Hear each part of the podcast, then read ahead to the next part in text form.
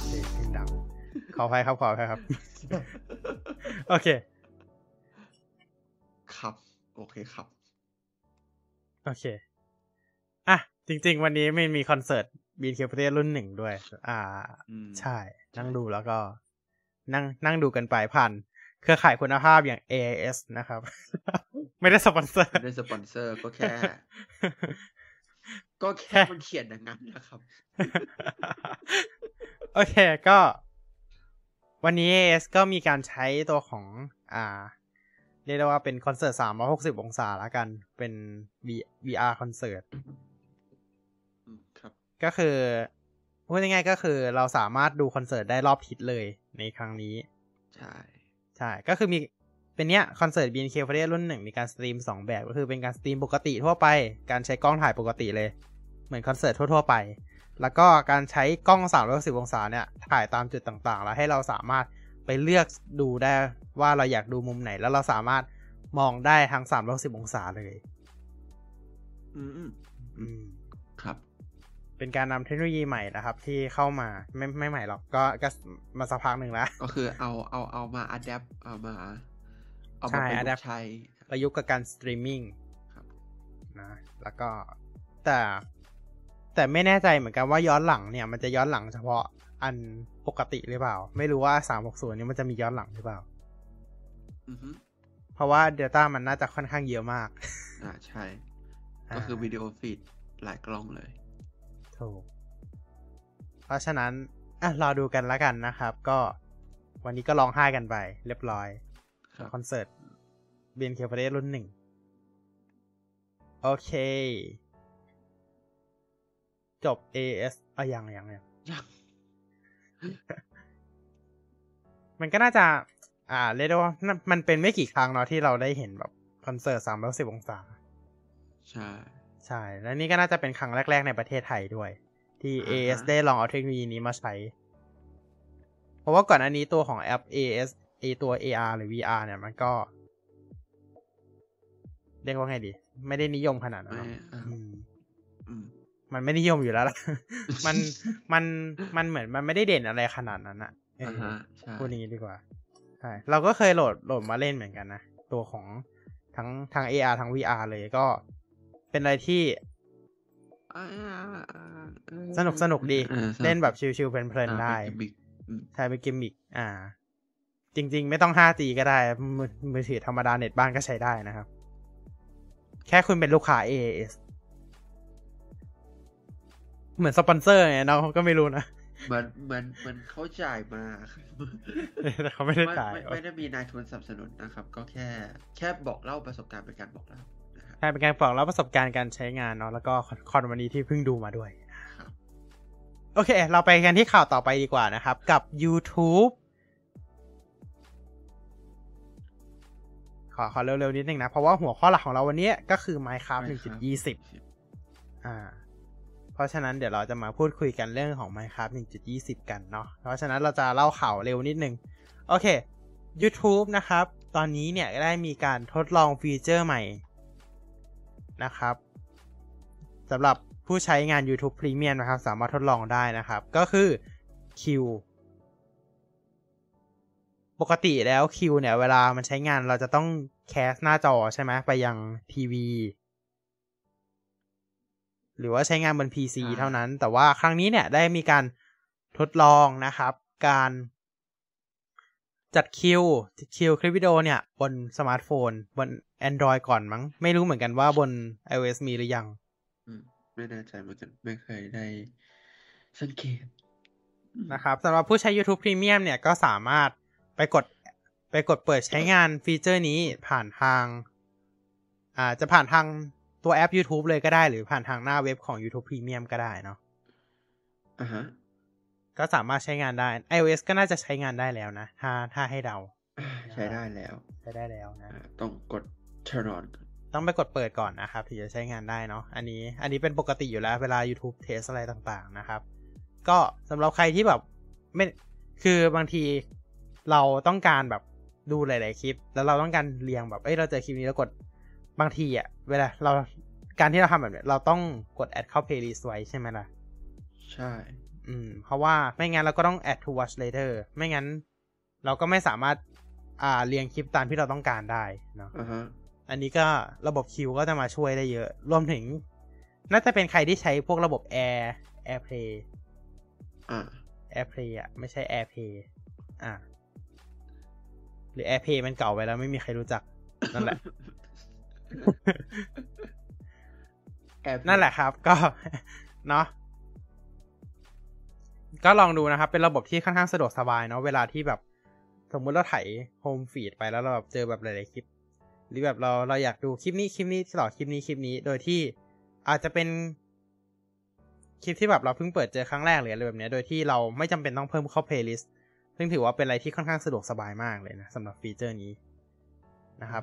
ลองกันดูเพราะว่าทำบ่อยมากเวลาต่อทีวีมันสะดวกมากชอบฟีเจอร์นี้เวลาต่อทีวีมากเพราะฉะนั้นลองใช้งานดูกันนะครับครับผมต่อไปเราเข้าไปที่ข่าว Samsung กันดีกว่าหรือว่าเราเอาข่าว Google ให้หมดก่อนเลยจริงๆเขาควรจะเอาข่าว Google ให้หมดเราก็ควรเอาข่าว Google ให้หมดก่อนเนาะโอเคสำหรับตัวของระบบ Google Home ตอนนี้หลายอุปกรณ์ที่ใช้ระบบ Google Home เนี่ยทั้งพวก Google Nest หรืออะไรนะครับ3ในตอนนี้รองรับระบบ Matter เป็นที่เรียบร้อยแล้วก็สามารถไปอัปเดตได้เลยรองรับแล้วนะ Matter อ่าฮะก็นั่นหมายความว่าเราสามารถใช้แอป Smart Home อันไหนก็ได้เพื่อทำการแอดตัวของอุปกรณ์ Matter เนี่ยเข้าไปนะครับไม่ว่าจะเป็นGoogle Home หรือว่าจะเป็นค่ายอื่นที่รองรับตัวของ Matter ด้วยเนี่ยนั่นรวมถึง Apple Home ด้วยนะครับที่สามารถใช้งานตัวของ Matter Device ได้นะครับตัวของพวก Google Nest ต่างๆกับ Google Nest รวมถึง Nest Speaker นะครับ Nest Mini อะไรต่างๆก็ได้ประกาศออกมาแล้วนะครับว่าจะรองรับแน่นอนนะรอติดตามกันได้เลยนะครับอันนี้ก็น่ายินดีเพราะว่าเชื่อว่าหลายคนน่ะซื้ออุปกรณ์อย่างบางคนซื้ออุปกรณ์ Apple Home Apple แบบที่ใช้ HomeKit มาเสร็จปุ๊บเชื่อมยังไงล่ะใช้ Android หรือแบบเฮ้ยอุปกรณ์ HomeKit อันนี้มันน่าใช้มากเลยแต่ตัวเองใช้ Android แล้วแบบจะซื้อยังไงใช้ไม่ได้หรือแบบเฮ้ยใครใช้คือถ้าใช้ของ Google อ่ะมันก็ยังมีแอป Google Home ให้โหลดใช่ป่ะล่ะมันก็ยังไม่ค่อยเท่าไหร่แต่ว่าหลักๆแล้วปัญหาน่าจะอยู่กับคนที่ใช้ Android แล้วซื้ออุปกรณ์ HomeKit มามากกว่าอันนี้ก็ได้เป็นการแก้ปัญหาแล้วก็นั่นหมายความว่าต่อไปเนี้ยอุปกรณ์ Matter ต่างๆเราไม่จำเป็นต้องโหลด Third Party แล้วเราสามารถใช้งานตัวของ Apple Home ใช้ระบบ HomeKit ในการใช้งานได้เลยเนาะก็ถือว่าค่อนข้างสะดวกสบายดีนะครับอันนี้ก็คือในส่วนของระบบ Matter ที่เพิ่มเข้ามานะครับโอเคต่อไป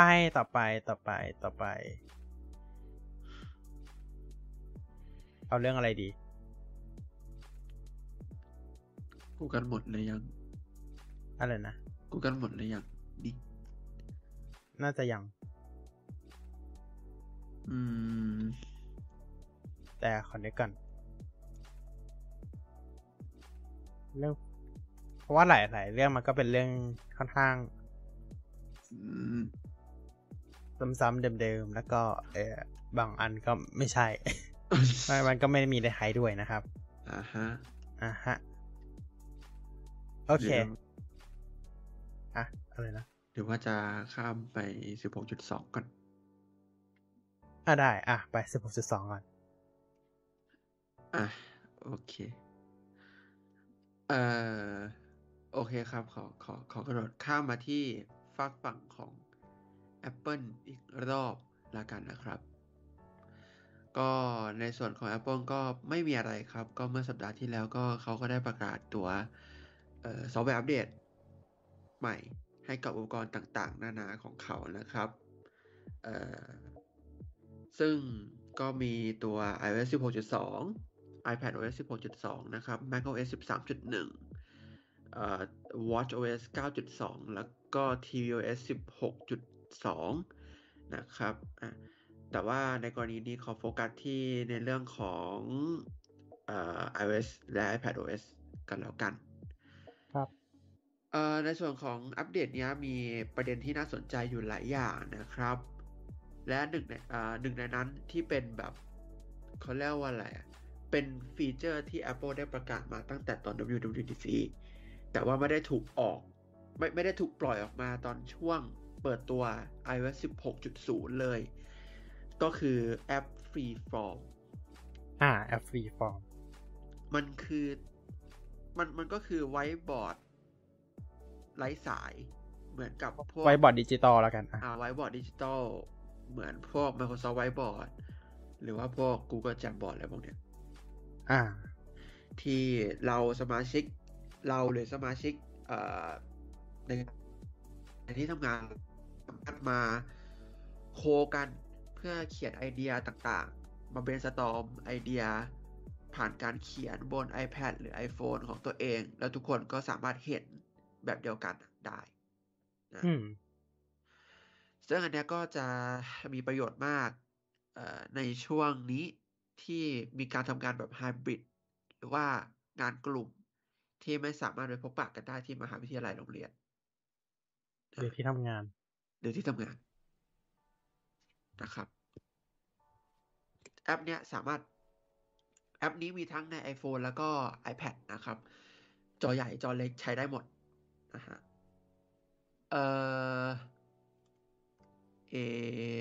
แล้วก็ Mac ด้วยนะครับอย่างต่อมาก็คือโหมดใหม่ใน Apple Music นะครับที่มีชื่อว่า Apple Music Sing ง่ายๆเลยก็คือมันเป็นโหมดคาราโอเกะก็คือมีการขึ้นลิริกส์ให้เฉพาะเพลงที่มีลิริกส์นะใช่เราก็สามารถที่จะร้องตามได้นะฮะสามารถที่จะใส่เขาเรียกว่าอะไรใส่เอฟเฟกต์ใส่เลเวลระดับความดังเบาเสียงได้อะไรมาเนี่ยนะครับก็คล้ายๆสโมนะแต่มันรองรับแค่ในโอเคมันรอง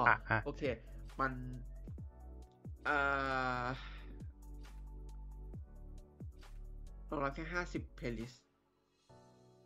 มันรู้นะใช่ป่ะ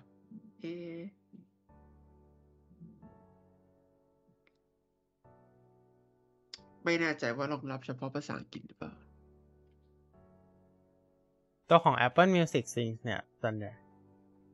ในตอนนี้เหรอในตอนนี้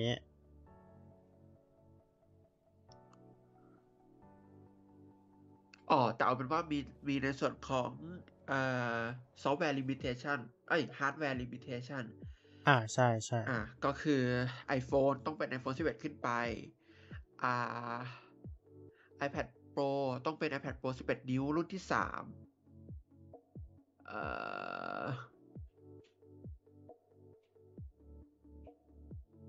รุ่นที่3คือรุ่น M12021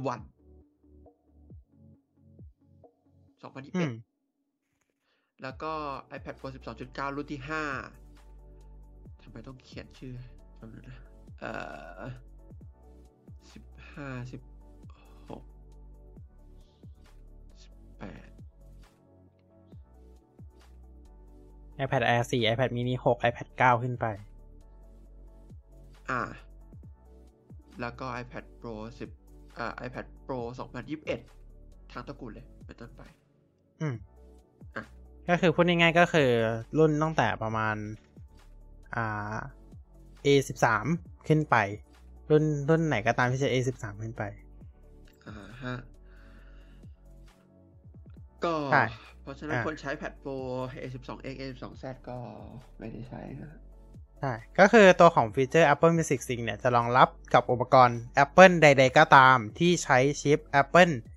A13 Bionic ขึ้นไปนะครับรวมถึงชิป Apple M1 แล้วก็ M2 ด้วย แต่ยังไม่รองรับใน Mac นะใช้ได้แค่ใน iPhone แล้วก็ iPad เท่านั้นแล้วก็อีกอย่างหนึ่งก็คือเราต้องใช้ iOS หรือ iPad OS 16.0 16.2 ขึ้นไปด้วยเพราะว่ามันเป็นฟีเจอร์ใหม่ในซอฟต์แวร์เวอร์ชันนี้ถูกต้องครับก็ลองไปเล่นดูกันได้เนาะสำหรับตัวของ Apple Music Sing จริงๆก็รู้สึกว่า Apple แอบกักนะเพราะว่าthird party app เขาก็ทำมาได้นานแล้วก็เหมือนจะอย่างนั้นแหละนะครับแล้วก็ไม่ได้จำกัด CPU ด้วยเพราะว่ามันก็แบบคงไม่ได้ใช้อะไรมากมายอะนะครับคือถ้าให้เราก็คงเรื่องเกี่ยวกับตัวของคือแม้กระทั่ง iPad Pro A12 ยังใช้ไม่ได้เลยอ่ะใช่ iPad Pro 2018กับ2020โดนลอยแพอีกแล้วใช่ยังใช้ไม่ได้เลยอ่ะ iPad Pro 2รุ่นเนี้ยทั้งที่ความจริงแล้วมันก็แรงนะมันต้องใช้อะไรเยอะด้วยเหรอ มันแรงกว่า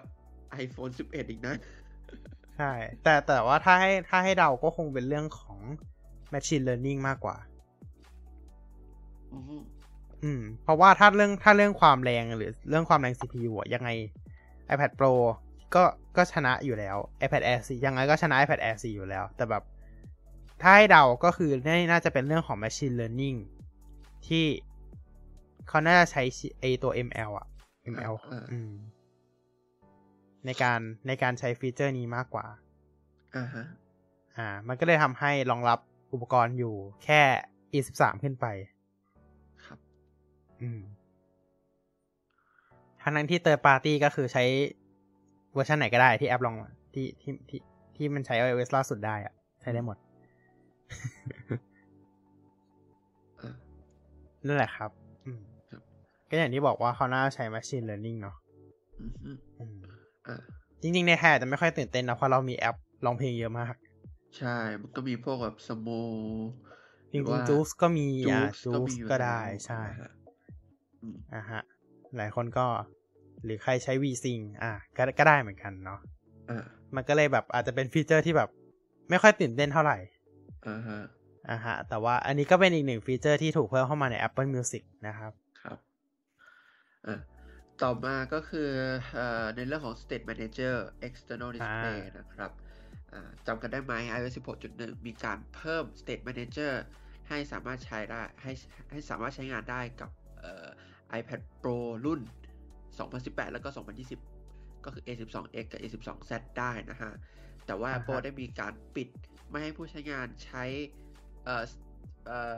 โหมด External Display เพราะฉะนั้นคนที่ใช้ iPad ไม่ว่าจะเป็นรุ่นไหนก็ตามเนี่ยจะไม่สามารถที่จะต่อแล้ว extend display จอ iPad อ่ะออกไปจอนอกได้นะครับแต่ว่าใน 16.2 เนี่ยก็สามารถกลับมาใช้งานได้แล้วนะครับแต่ว่าจะใช้งานได้เฉพาะรุ่นที่เป็น M1 กับ M2 เท่านั้นก็คือ iPad Pro 2021 กับ 2022 นะครับโอเคครับอันนี้จริงๆเรื่องฟีเจอร์นี้เราก็เคยพูดถึงกันไปแล้วเนาะว่ายังไงดูก็กักล้วนๆดูก็กักล้วนๆนะดูยังไงก็กักไม่มีเหตุผลอื่นเลยไม่มันนั่นแหละครับคือรู้ตั้งแต่ตอนแบบเขาเปิดให้ A12X กับ Z ใช้งานแหละว่าแบบเฮ้ยมันจงใจนี่หว่ามันจงใจกักตั้งแต่แรกแต่เหมือนจะทนแรงกดดันไม่ได้หรือยังไงแต่เข้าใจว่าตอนแรกมันอาจจะเป็นที่ว่าเขามองว่าเขาจะเทสแล้ว performance ของตัวของ A12Z กับ A12X มันไม่โอเคหรือเปล่าเขาก็เลยไม่ให้ใช้ในตอนแรกแล้วเขาเพิ่งมาแบบปรับ optimize ให้ดีขึ้นแล้วมันก็แบบเอ้ยมันใช้ได้ก็เลยลองเปิดให้ตัวของ A12X กับ A12Z ได้ใช้งานซึ่งจริงๆมันยูเซอร์จะรู้อยู่ตั้งแต่แรกอยู่แล้วนะว่ามันก็คงใช้ได้แหละก็คงใช้ได้แหละใช่แต่ทางเทคนิคก็ต้องไปทดสอบในเรื่องของperformance ด้วยใช่ก็ต้องดูกันอีกทีเนาะแล้วเราก็คิดว่าบางรุ่นที่ มันก็น่าจะใช้ได้ด้วยนะบางในรุ่นเก่าๆบางรุ่นใช่ iPad ที่ไม่ใช่ iPad Pro ก็น่าจะใช้ได้ได้ด้วยiPad ที่ไม่ใช่ iPad Pro ก็น่าจะใช้ได้ด้วยใช่แต่ว่าดูจากตัวของลิมิตจาก iPad Air 5 นะก็พอรู้แล้วแหละว่าฟีเจอร์เนี้ยของทาง Apple น่ะมันใช้แรมเยอะมากใช่มันใช้แรมเยอะพอสมควรเพราะฉะนั้นขนาด iPad Air 5 รุ่น 64GB ยังใช้ไม่ได้เลยใช้ไม่ได้เลยเพราะว่าขนาดแรมไม่พอใช่อ๋อไม่เขาบอกไม่ใช่ขนาดแรมไม่พอ storage ไม่พอมันเอา storage ไปทำเป็น VRAM เพิ่มขึ้นมาด้วยตรงเนี้ยไม่พออันนี้เป็นเหตุผลที่ Apple บอกนะครับ เป็นเหตุผลที่ Apple กล่าวไว้ตั้งแต่แรกนะครับเราพูดไม่ได้เพราะเราก็ไม่รู้เบื้องลึกอะไรมากกว่านี้นอกจากเหตุผลที่ Apple กล่าวมานะครับโอเคต่อไปก็คือโอเคแป๊บนึงนะคือฟีเจอร์มันก็มีอีกหลายอย่างเลยนะฮะแต่เดี๋ยวเราจะเอายกมา2อันอีก2อันที่หลักๆละกันเพื่อจะได้ไม่ต้องเสียเวลาอะไรมากนะครับได้เลยต่อไปก็คือในเรื่องของ Always On Display บน iPhone 14 Pro บน iPhone 14 Pro แล้วก็ Pro Max นะครับที่มีการปรับปรุงต้องใช้ว่ายังไงดีปรับปรุงเหรอที่มีการเพิ่มความสามารถในการทำให้จอเนี่ยเป็นสีดำสนิทก็คือถ้าใครใช้ Always On Display อยู่แล้วก็จะรู้นะครับว่าจริงๆแล้วเนี่ยตอนซื้อเครื่องมาเนี่ยเราไม่สามารถทำให้ Always On Display มันเป็นสีดำสนิทได้มันจะยังเห็นเป็นเงา background เราลางๆอยู่ซึ่ง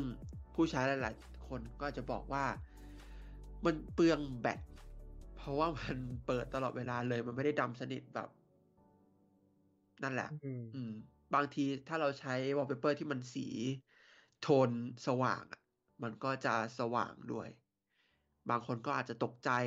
บางคนก็อาจจะมีปัญหาเรื่องแบตไหลบ้างอะไรพวกเนี้ยทาง Apple ก็เลยโอเคเราให้คุณปิดได้ให้เป็นพื้นสีดำเลยไม่ต้องเห็น wallpaper กันซึ่งก็คือก็จะกลายเป็นว่า Always On ที่เป็นเหมือนกับของ Androidก็คือดำสนิทนะครับแล้วก็อีกอย่างหนึ่งก็คือAirDrop มีการปรับเปลี่ยนในเรื่องของระยะเวลาการให้ใช้งานเล็กน้อยก็คือสมัยก่อนเนี่ยมันก็จะมี3โหมดก็คือปิด Contact Only แล้วก็ Everyone นะครับ Everyone เนี่ยก็คือแชร์ได้ทุกคนซึ่งไอ้แชร์ได้ทุกคนเนี่ยก็ไม่ใช่สิไม่ใช่แชร์ได้ทุกคนหรือแชร์ได้ทุกคนวะเริ่มงงกับตัวเองละโอเค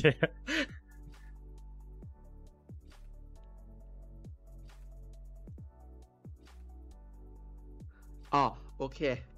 เรียบเรียงคำพูดใหม่ okay. นะครับ everyone เนี่ยมันคือเราสามารถที่เราเปิดให้คนอื่นเขาแชร์มาหาเราได้ทั้งที่เราก็ไม่ได้อยู่ในคอนแทคกันใช่ใช่ได้หาทุกคนนะครับทีนี้นะมันไม่มีเวลาจำกัดเพราะฉะนั้นแล้วเนี่ยถ้าเราเปิดไอ้โหมดนี้ไว้ใครๆก็มาส่งมาให้เราได้ใช่ปะใช่เวลาปกติแล้วเราเวลาใช้ AirDrop มันก็สะดวกนะเวลาสมมติอาจารย์หรือคนอื่นจะ AirDrop เรามาเราก็จะเปิด Everyone ทิ้งไว้เลยเพราะว่ามันก็สะดวกกับคนที่เขา AirDrop มาแล้วเราไม่มีคอนแทคเขาใช่แต่มันก็จะเปิดทิ้งไว้ตลอด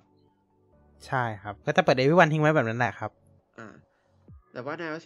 16.2 ได้มีการทำ Time Limit ไว้ก็คือ10นาทีใช่ก็คือเราสามารถเปิดโหมดนี้ได้ค้างไว้ได้10นาทีและหลังจากนั้นก็จะปรับเข้าเป็นโหมด Contact Only แล้วก็ถ้าอยากใช้ใหม่เราก็กดเปิดใหม่ได้กดเปิดใหม่ใช่แค่นั้นเองเนาะมันก็ไม่ได้มีอะไรครับแค่มีการเพิ่ม Time Limit จากเดิมเนี่ยไม่มีลิมิตเป็น10นาทีเท่านั้นเองเนาะครับ เคยนำร่องที่จีนมาก่อนแล้วก็สุดท้ายก็ implement ทั้งโลกนะครับใช่เพราะว่ามันก็เพิ่มความเป็นส่วนตัวของเราได้ในระดับหนึ่งเลยเพราะว่าเมื่อก่อนจะมีการแบบบางคนจะโดนแพร้งที่แบบว่าส่งรูปไปให้แบบใครก็ไม่รู้คนแปลกหน้าแบบใครขึ้นมาในแอร์ดรอปก็โดนกดส่งหมดเลยก็มีเหมือนกันโดยเฉพาะแบบเวลาอยู่ในห้องเรียนอะไรแบบนี้ใช่ไหมเวลาเพื่อนแกล้งกันก็จะแบบส่งรูปแบบหน้ามีมหน่อยแล้วก็กดส่งแอร์ดรอปมันทุกคนที่เห็นอยู่ในลิสต์เลยเพราะฉะนั้นแบบอยู่ดีก็แบบใครก็ไม่รู้ one to adopt with you แบบขึ้นมาเลยก็อาจจะแบบอันนี้หน่อยก็อาจจะเป็นการเพิ่มความเป็นส่วนตัวในนี้ด้วยเนาะครับครับโอเคนี่ในเรื่องของ 16.2 มีอีกไหม16.2 จริงๆมันก็แบบนะเอาวันหลักๆแล้วกันที่รู้สึกว่าจะได้ใช้จริง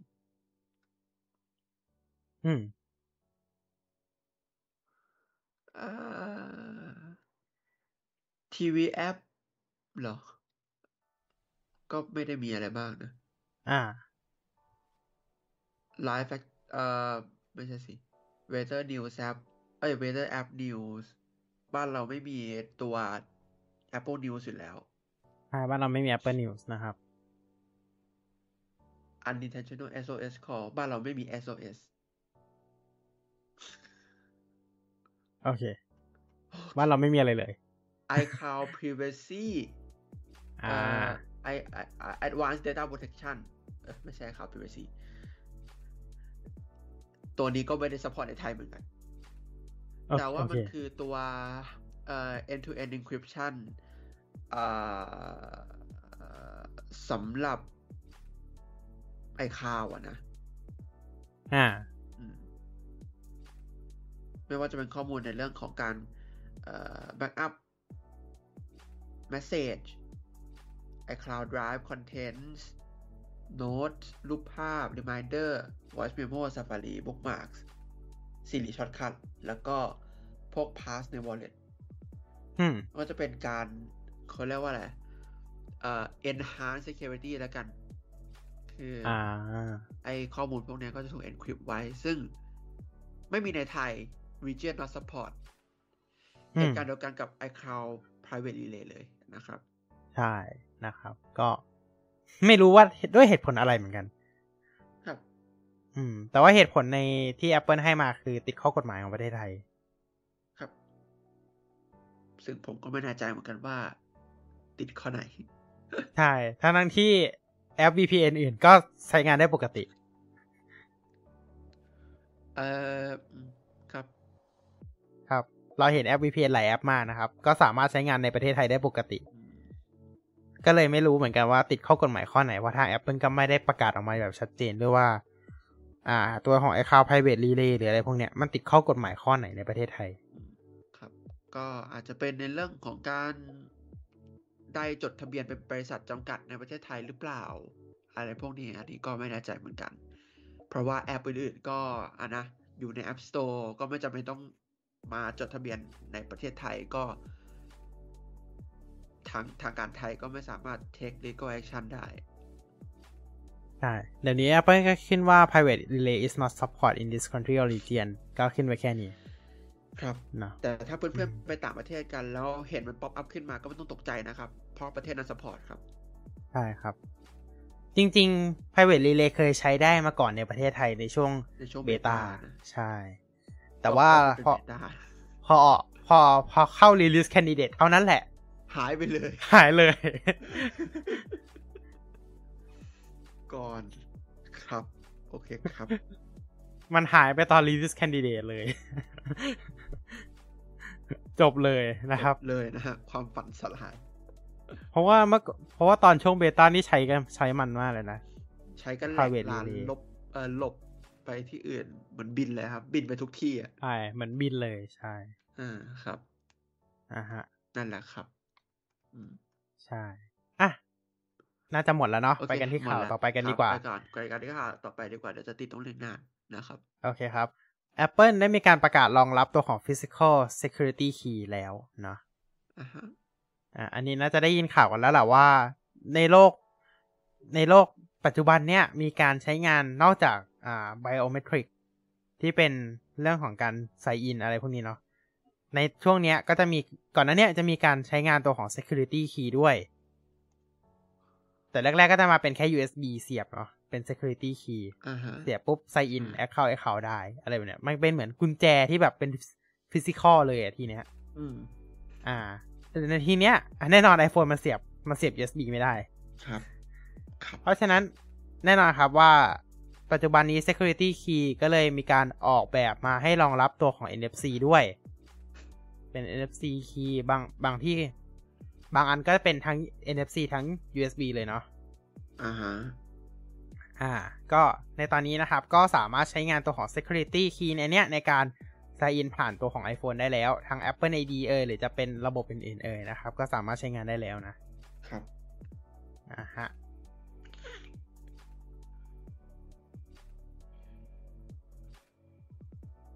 โอเคแต่ว่าอันนี้ต้องนิดนึง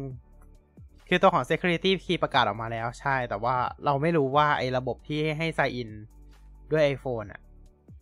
sign in PC ด้วย iPhone อ่ะอันนี้ไม่รู้มาเมื่อไหร่จำระบบตอนเปิดตัวได้ไหม passwordless ที่ให้ใส่สแกน QR code และแอดมือถือเขาเป็นคีย์แล้วเราก็สแกนนิ้วเวลาใส่อินเข้าแอคเคาท์ไหนก็ตามคือเห็นแล้วแหละว่าประกาศออกมาแล้วแต่แบบยังไม่เห็นเว็บไหนใช้เลยณตอนนี้ใช่ คือเพราะว่าตอนนั้นเคยลองใช้ตอนที่ยังไม่ประกาศออกมาแต่แบบเหมือนมันหลุดออกมานิดๆหน่อยๆลองใช้งานแล้วใช้ไม่ได้โอเคก็จบไปตอนนั้นแต่พอประกาศแล้วเนี่ยดันไม่เห็นเว็บไหนใช้เลยก็งงเหมือนกันนะครับอันนี้ก็น่าสงสัยอยู่เหมือนกันเพราะว่าสมมุติว่าเพราะทาง Google Microsoft หรือว่าทาง Apple เองก็มีการออกมาประกาศตั้งแต่แรกแล้วว่าจะมีการรองรับอันนี้แน่นอนเนาะแต่หลังจากนั้นเนี่ยก็ไม่เห็นจะใช้ได้สักเว็บเลยก็คือแม้แต่เว็บไซต์ Google Account เองก็ยังใช้ไม่ได้คืออันนี้ค่อนข้างงงพอสมควรเลยว่าเอ๊ะแล้วที่ประกาศไว้มันอยู่ไหนกันแน่มันอยู่ในขั้นตอนพัฒนาหรือยังไงอันนี้ก็ไม่ทราบเหมือนกันนะครับใช่ไม่ทราบเหมือนกันอันนี้น่าสงสัยเหมือนกันว่าสรุปมันอยู่ในขั้นตอนไหนกันแน่เนี่ยไม่เห็นเจอเลยสักเว็บครับเนาะแต่ว่าถามว่าตัวเบราว์เซอร์ของเรามีการรองรับหรือยังก็คือมีการรองรับเป็นที่เรียบร้อยแล้วนะจากที่ลองดูนะครับก็คือมีการรองรับแล้วล่ะใช้งานได้เลย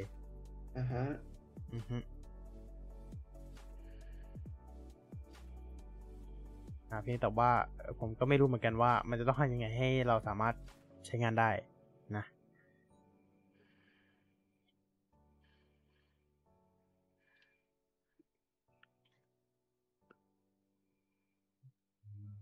ด้นะ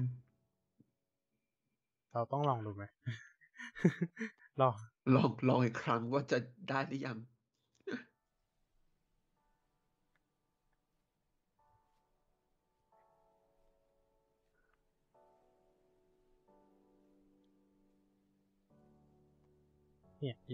with your phone instead of your password ไม่ใช่อันนี้มันของ Google Account เท่านั้น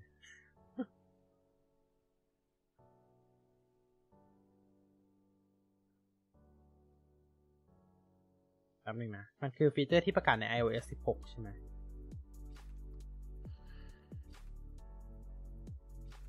ถ้าตัวiOS16ธรรมดาไม่มีแต่ว่าประกาศใน WWDC ป่ะเขาจะไม่จะเป็น pass key pass key จะเป็น pass key ก็คือ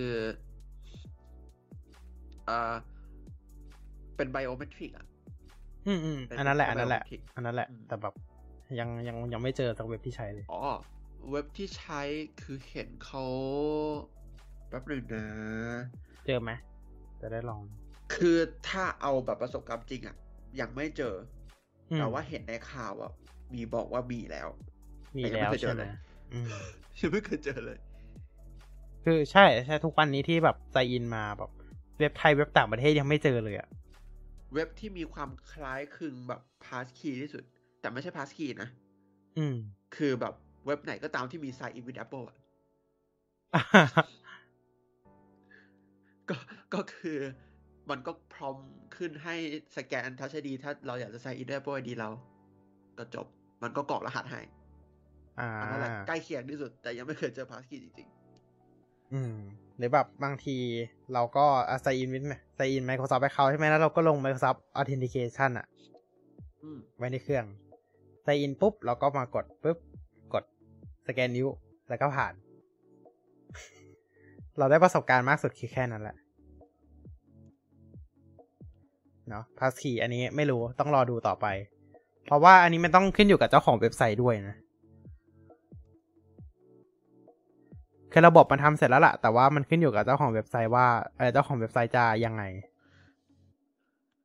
คือมันก็มีเว็บแบบเว็บที่ทำตัว sign in credential ไว้เพื่อแบบ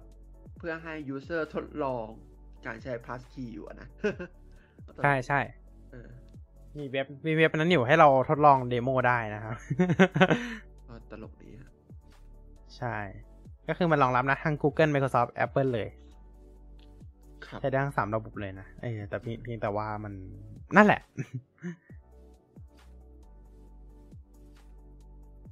คือ iOS ต้อง iOS 16 ขึ้นไปเนาะ macOS 13 ขึ้นไป Android 9 ขึ้นไป Windows 10 แล้วก็ 11 ประมาณนี้เนาะสามารถใช้ได้นะครับอ๋อส่วน passkey autofill ก็คือ password autofill นั่นแหละไม่มีอะไร คือมันมี passkey autofill แบบมันก็คือ password autofill อะมันก็ไม่มีอะไรใหม่อยู่ดีเนาะโอเคอันนี้ก็คือข่าว Apple น่าหมดหรือยัง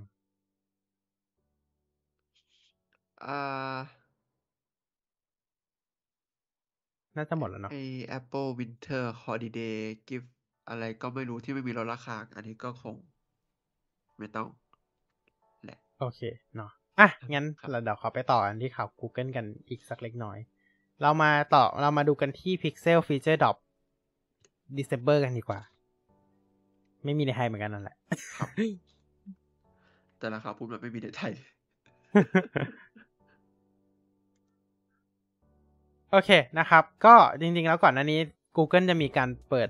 ตัวของ VPN ไว้ Google One ไปก่อนใช่ไหม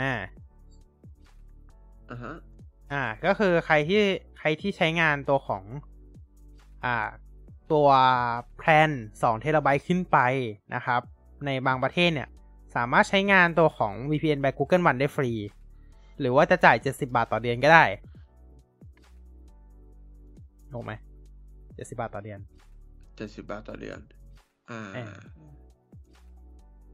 คืองงว่าในแพนมาเขียนว่าเอาใหม่เฉพาะแพน2 TB ขึ้นไป$70ต่อเดือนมันคือแพน Google One ธรรมดานะครับก็อันนี้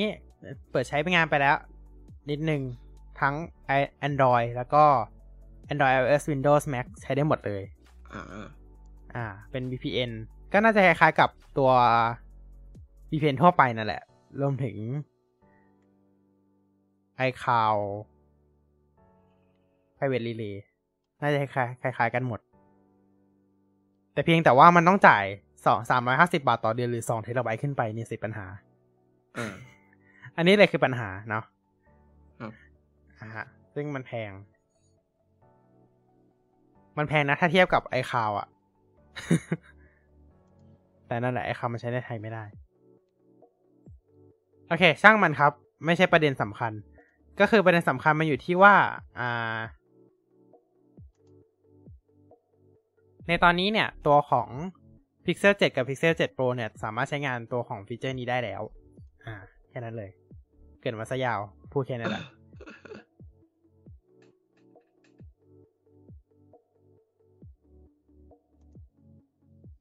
โอเคนะครับตัวของต่อไป feature drop อันต่อไปเนี่ยก็คือ clear calling เนี่ยก็คือเป็นการทำให้เสียงสนทนาเนี่ยตัดพวก background noise ออกไปนะครับระหว่างการสนทนาผ่านโทรศัพท์นั่นเองซึ่งฟีเจอร์นี้นะครับก็ขึ้นอยู่กับ คุณภาพ Wi-Fi แล้วก็ Mobile Network Connection ของเราด้วยเนาะก็พูดง่ายๆก็คือตัด noise background เวลาแบบเราไปแบบที่แบบคนเยอะๆหรือแบบเสียง noise เยอะๆแบบไซต์ก่อสร้างอะไรแบบเนี้ยก็จะตัดได้นะใช่เหรอต่อไปนะครับก็มีการรวมตัวของ security หน้า security กับ privacy ไว้ด้วยกันนะครับก็มีการออกมาเป็น security and privacy page นะครับใน application settings ในครั้งนี้นะครับก็เอารวมหมดเลยนะครับทั้ง app security skin lock google security check up find my device รวมถึงอัปเดตพวก security patch ต่างๆสามารถเช็คได้จากหน้านี้ได้เลยรวมถึงตัวของการสแกน security บนเครื่องเราด้วยนะครับก็เช็คได้จากหน้านี้ได้เลยก็รวมเป็นหน้าเดียวแล้วนะครับต่อไปก็มีการเพิ่มเรื่องของtranscript โดยแบ่งเป็น speaker ในตัวของ voice recorder แล้วก็มีการอัปเดตตัวของ special audio ซึ่งจะมาพร้อมกับ Pixel ซึ่งจะสามารถใช้งานได้กับ Pixel Buds Pro นะครับครับนั่นแหละทุกคนรู้กันดีว่ามันคืออะไรนะครับ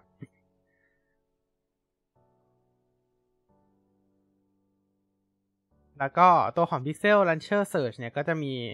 ก็สามารถใช้งานได้มากยิ่งขึ้นกว่าเดิมเนาะ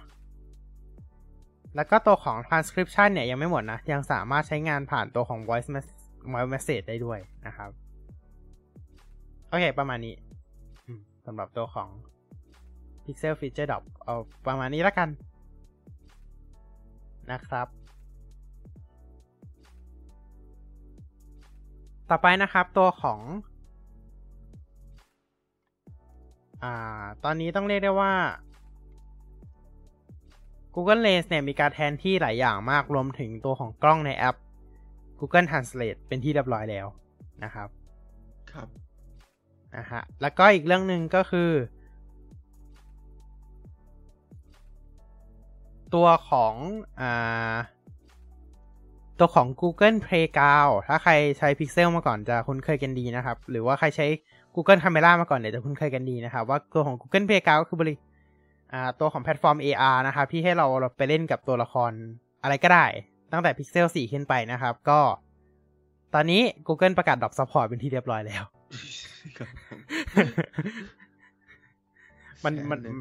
มันเป็นข่าวดีไหมอ่ะผมว่าไม่ดีเลยนะแบบไม่ดียิ่งยวดเลยแหละใช่กูข่าวครับ Google ประกาศดรอปซัพพอร์ตเป็นที่เรียบร้อยแล้วครับโอเคก็ขอแสดงความเสียใจสำหรับคนที่ใช้งานอยู่ด้วยนะครับก็ตอนนี้ Google ดรอปเป็นที่เรียบร้อยแล้วนะครับก็ตอนนี้ก็ตัวแอปพวกนี้ถูกถอดออกจาก Play Store เป็นที่เรียบร้อยแล้วแต่ว่ายังสามารถโหลด APK มาติดตั้งใช้งานได้อยู่เนาะแต่ไม่รู้ว่าจะสามารถใช้งานได้กับ Google Camera เวอร์ชันสูงกว่านี้ได้หรือเปล่านะครับอันนี้ต้องรอติดตามดูต่อไปเนาะสำหรับเราก็ชาว Gcam Port นะครับ คือมันดีมากครับถึงหาต้องพอร์ตมาใช่ๆๆเพราะว่ารูปที่ได้เนี่ยลองเทียบกันระหว่าง Stock Camera App กับตัวของ Gcam เนี่ยมันต่างกันเยอะนะครับแต่แน่นอนอย่างที่เรารู้กันดีว่ามันก็คือการประมวลผลเบื้องหลังของแต่ละกล้องอยู่ดีใช่เพราะว่ารูปที่ถ่ายออกมาสวยมันก็คือการประมวลผลของทาง Google Camera แล้วมันออกมาสวยแค่นั้นเองใช่ก็คืออัลกอริทึม Google Camera ทำได้ดีกว่าคนอื่นมันก็เลยสวยแต่ว่าคนที่ใช้ iOS อย่างเราๆนะครับก็ครับแต่กล้อง iPhone ก็สวยอยู่แล้วนะใช่แต่กล้อง iPhone สวยอยู่แล้วก็เลยไม่มีปัญหาอะไรชาว Android ก็เลยต้องไปนั่งหาโหลด Gcam มาใช้ไซโหลดไซโหลดมาใช้ครับพูดถึงเรื่องไซโหลดแล้วเนี่ยมันมีข่าวใช่ไหมว่าอุ้ยมันเกินเข้ามามันมีข่าวใช่ไหมว่า iOS รุ่นถัดไปเนี่ยเล่นงานอะไรนะกด EU เล่นงานอีกแล้วครับท่านผู้ชมที่ทำใช่กด EU เล่นงานอีกแล้วคือก่อนหน้านี้ EU มีการออกกฎว่า USB-C จำเป็นต้องใช้เป็นแบบ universal ใช่ไหมก็คือทุกอุปกรณ์จำเป็นต้องใช้ USB-C ในการชาร์จทั้งหมด เป็นพอร์ตชาร์จทั้งหมดอ่ะพูดง่ายๆก็คือถ้าเกิด iPhone อยากมี Lightning ก็ได้แต่ว่าต้องมี USB-C ด้วยครับเก็ทมั้ยล่าสุดเป็นงานอีกรอบเก็ทมั้ยก็คือแบบสมมุติว่าแบบถ้า iPhone อยากขาย Lightning ต่อขายได้นะก็ขายได้ไปขายตลาดอื่นแต่ต้องมี USB-C ด้วยนะต้องมี USB-C ด้วยไม่ก็ขายตลาดอื่นใช่งั้นเราก็ทำแบบนี้ดีกว่าก็คือมี2พอร์ตมันเลยก็ข้างหนึ่งชาร์จเอาเลือกเอาอยากใช้ USB-C หรือ Lightning แล้วก็ iPhone รุ่นต่อไปราคา 1,299 เหรียญนะฮะอ๋อจริงๆแล้ว Apple ฉลาดกว่าครับก็คือทำ USB-C สปีดเท่ากับ Lightning เพราะเขาเคยทำมาแล้วใน iPad Gen 10และไม่เลิกนะครับใช่ครับเขาทำมาแล้วฮะก็นั่นแหละใช่ก็เลยไม่แปลกที่เขาจะมาไม้นี้อีกรอบกับการที่บังคับให้ Apple นั้นต้องยอมให้เกิด Third Party App Store ขึ้นใช่นะครับก็เขามองว่ามันคือการผูกขาดใช่เขาบอกว่าการผูกขาดงั้นหมายความว่าทุกแพลตฟอร์มบนโลกใบนี้เราจะต้องมี Third Party Store ได้อย่างเช่น PlayStation Xbox Nintendo Switch อุ้ยใช่หรือไม่อันนั้นเขาคงมองว่าอ๋อแต่สุดท้ายแล้วก็มันก็มี Physical ใช่ไหมล่ะอ๋อแล้วมี Physical Store อยู่ดีอ่ะ Physical มันก็มีแบบร้านดูร้านนี้ร้าน A ร้าน B ร้าน C เขาขายก็ไม่ผูกขาดไงอ๋อใช่เหรอแต่มันก็ใช่นะเพราะแอปบนมือถือมันไม่มีฟิสิคอลให้เรามาซื้อไงใช่ครับแต่ว่าเกมมันมีฟิสิคอลให้เราซื้ออ่ะใช่แต่ต่อไปก็อาจจะนึงก็ได้นะเพราะว่ามันเครื่องเกมยุค current gen อ่ะเครื่องเกมยุคปัจจุบันอ่ะมีการออกเป็น2รุ่นก็คือรุ่นที่มีฟิสิคอลกับรุ่นดิจิตอลไม่รู้เลยว่าค่ายไหน2ค่ายเลยมันทั้ง2ค่ายนั่นแหละทั้ง Xbox ทั้ง PlayStation เลยมีการออกเครื่องแบบนี้มาทั้งหมดก็นั่นหมายความว่าถ้าเกิดในอนาคตเนี่ยมันจะเหลือแค่ดิจิตอลเนี่ยมันก็มีสิทธิ์ที่จะโดน EU เล่นงานแบบนี้ได้เหมือนกันใช่ครับเยี่ยมยอดแต่ก็ไม่เป็นไรเพราะว่าเกมอ่ะมันสามารถมันขายพอขายฟิสิคอลได้ใช่ปะมันทำให้สโตร์อื่นมันสามารถขายเกมนี้ได้ด้วยไม่ได้หมายความว่าสโตร์บนแพลตฟอร์มนะหมายความว่าสโตร์ที่ขายฟิสิคอลอ่ะมันสามารถขายเกมเหล่านี้ได้ด้วยทำให้มันเหมือนแบบมันไม่ได้ผูกขาดหรือเปล่าแล้วก็อีกอย่างหนึ่งก็คือปกติเกม1เกมอ่ะมันลงมัลติแพลตฟอร์มอยู่แล้วมันก็เหมือน Android กับ iOS เหมือนกันนั่นแหละซึ่งเกมมันก็ลงทั้ง iOS ทั้ง Android ก็คือมัลติแพลตฟอร์มอยู่ดีง่ายๆเลยไปครับลงมันทุกแพลตฟอร์มเลยลงทุกแพลตฟอร์มเลยแต่ว่าคุณต้องซื้อแยกนะเอาเป็นว่าเรื่องของกฎหมายของทาง EU เนี่ยทำให้ Apple อาจจะต้องทำการอนุญาตให้เราไซต์โหลดแอปจากภายนอกได้ซึ่งคหสตความเห็นส่วนตัวก็คือน่ากลัวมากคือตอนเนี้ยคือด้วยความEU กำลังพยายามบังคับให้ Apple ทำในขณะที่ Google พยายามปิดตัวไซต์โหลดมากยิ่งขึ้นไปคนละทางคือถ้าคุณจำได้นะครับ Android สมัยก่อนเนี่ยคุณกดปุ่มเดียวคุณก็ไซต์โหลดได้ละใช่ตอนนี้มันก็มีแบบ security concern threatening อะไรเยอะๆขึ้นตอนนี้เหรอลงโหลดจากแอปนี้มาโหลดจากเบราว์เซอร์ต้องอนุญาตก่อนนะว่าเบราว์เซอร์เนี่ยคุณจะให้ติดตั้งแอปไซต์โหลดตัวนี้ได้ใช่มันห้ามพูดนะมันห้ามพูดนะคุณจะอนุญาตหรือเปล่าครับไปกด setting เอาไปเปิดเอาหรือแบบก็คือเมื่อก่อนก็คือแบบเปิดปุ่มเดียวคุณสะไม่ว่าแอปไหนก็สามารถไซต์โหลดได้เลยแต่ในปัจจุบันเนี้ยก็คือมันแยกเป็นแอปละมันแยก permission เป็นแอปแล้วว่าแอปเนี้ยไซต์โหลดได้แอปเนี้ยเราอนุญาตให้มันไซต์โหลดได้แล้วก็เปิดให้มันไซต์โหลดได้แต่ว่าแอปอื่นก็ยังโดนบล็อกการไซต์โหลดอยู่ครับคือจะเห็นว่า Google ก็พยายามทำให้การไซต์โหลดเนี่ยมันยากขึ้นกว่าเดิมนั่นเองแต่ว่าก็แน่นอนว่ามันคือจุดเด่นของ Android นะว่าการไซต์โหลดแอปได้มันคือจุดเด่นของ Android อย่างนึงที่ทำให้หลายคนเลือกใช้ Android เหมือนกันเลือกใช้ Android ถูกต้องใช่ แต่แน่นอนครับว่าการไซด์โหลดปัจจุบันทาง iPhone ก็ไม่เชิงว่าทำไม่ได้มันก็ทำได้เหมือนกันแค่อาจจะต้องมีการเล่นแร่แปรธาตุหน่อยนึงใช่ก็จริงๆมันจะมีอยู่แอปหนึ่งที่ชื่อว่า LT Store Outstore ใช่ซึ่งแอปเนี้ยก็เป็นแอปที่สามารถทำให้ iPhone ของเราเนี่ยไซด์โหลดแอปจากภายนอกได้ครับผ่านคล้ายๆกับ Test Flight ประมาณนั้นเนาะซึ่งจริงๆมันก็ทำได้แล้วเนาะก็คือจริงๆมันไม่ใช่ทาง Official ไงมันไม่ใช่ทาง Official อันนี้มันคือแบบเหมือนแบบใช้ช่องโหว่ตัวของ Test Flight ในการทำให้เราสามารถไซด์โหลดตัวของแอปลงไปได้เนาะนั่นแหละครับก็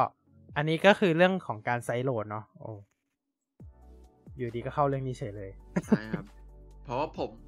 แค่เผื่อพูดคำว่าไซด์โหลดใช่แล้วเราก็เข้ามาเลยตั้งใจหรือเปล่าตั้งใจแหละเนาะโอเคครับเอาพูดถึงไซด์โหลดแล้วมีอีกอย่างหนึ่งนะครับที่ก่อนหน้านี้คนก็ไซด์โหลดกันเหมือนกันแต่เป็นฝั่ง Android บ้างนะGood Lock ฮะ Samsung Good Lock สำหรับคนที่ใช้ Samsung มาระยะหนึ่งเนี่ยเราจะรู้กันดีว่า Samsung Good Lock มันคือตัวของโมดูลหนึ่งที่ทำให้เราสามารถปรับแต่ง One UI ได้ใช่แล้วทีเนี้ยมันออกมาประมาณ 3-4 ปีแล้วโดยประมาณเกือบ5 ปีแล้วตั้งแต่ One UI เวอร์ชันแรกเลยก็คือมันสามารถคัสตอมไมซ์ทั้งธีมต่างๆคัสตอมไมซ์คีย์บอร์ดคัสตอมไมซ์ได้เกือบทุกอย่างเลยบนเครื่องพวกการตกแต่งหรือแบบแม้กระทั่งเปลี่ยนตัวของ Task Changer อะไรพวกเนี้ยมันสามารถเปลี่ยนได้หมดเลยรวมถึง Navigation Bar ก็เปลี่ยนได้คัสตอมไมซ์เลยคุณอยากได้5ปุ่มบน Navigation Bar คุณก็ทำได้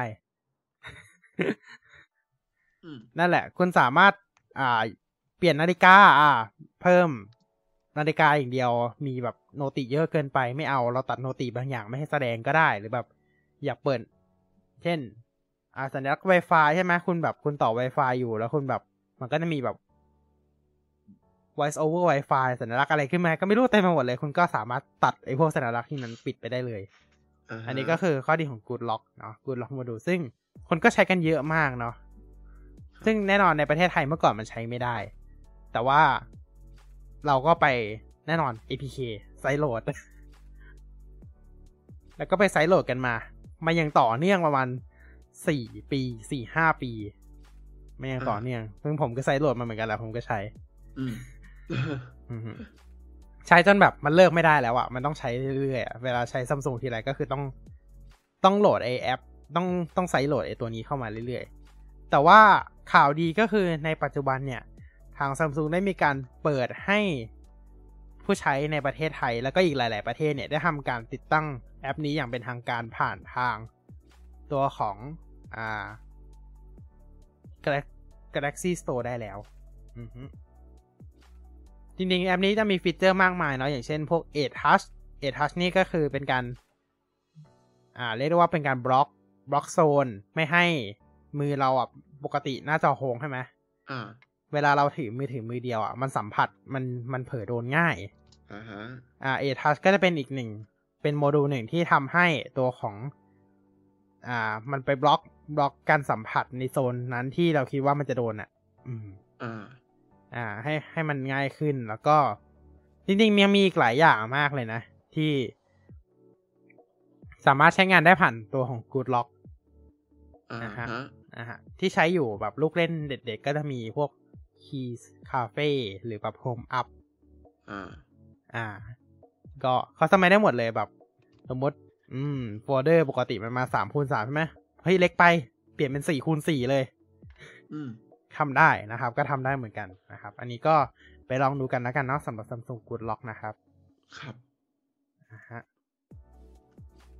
นี่แหละอันนี้คือข้อดีของ Samsung เลยก็คือเขาสมัยแบบ Official ง่าย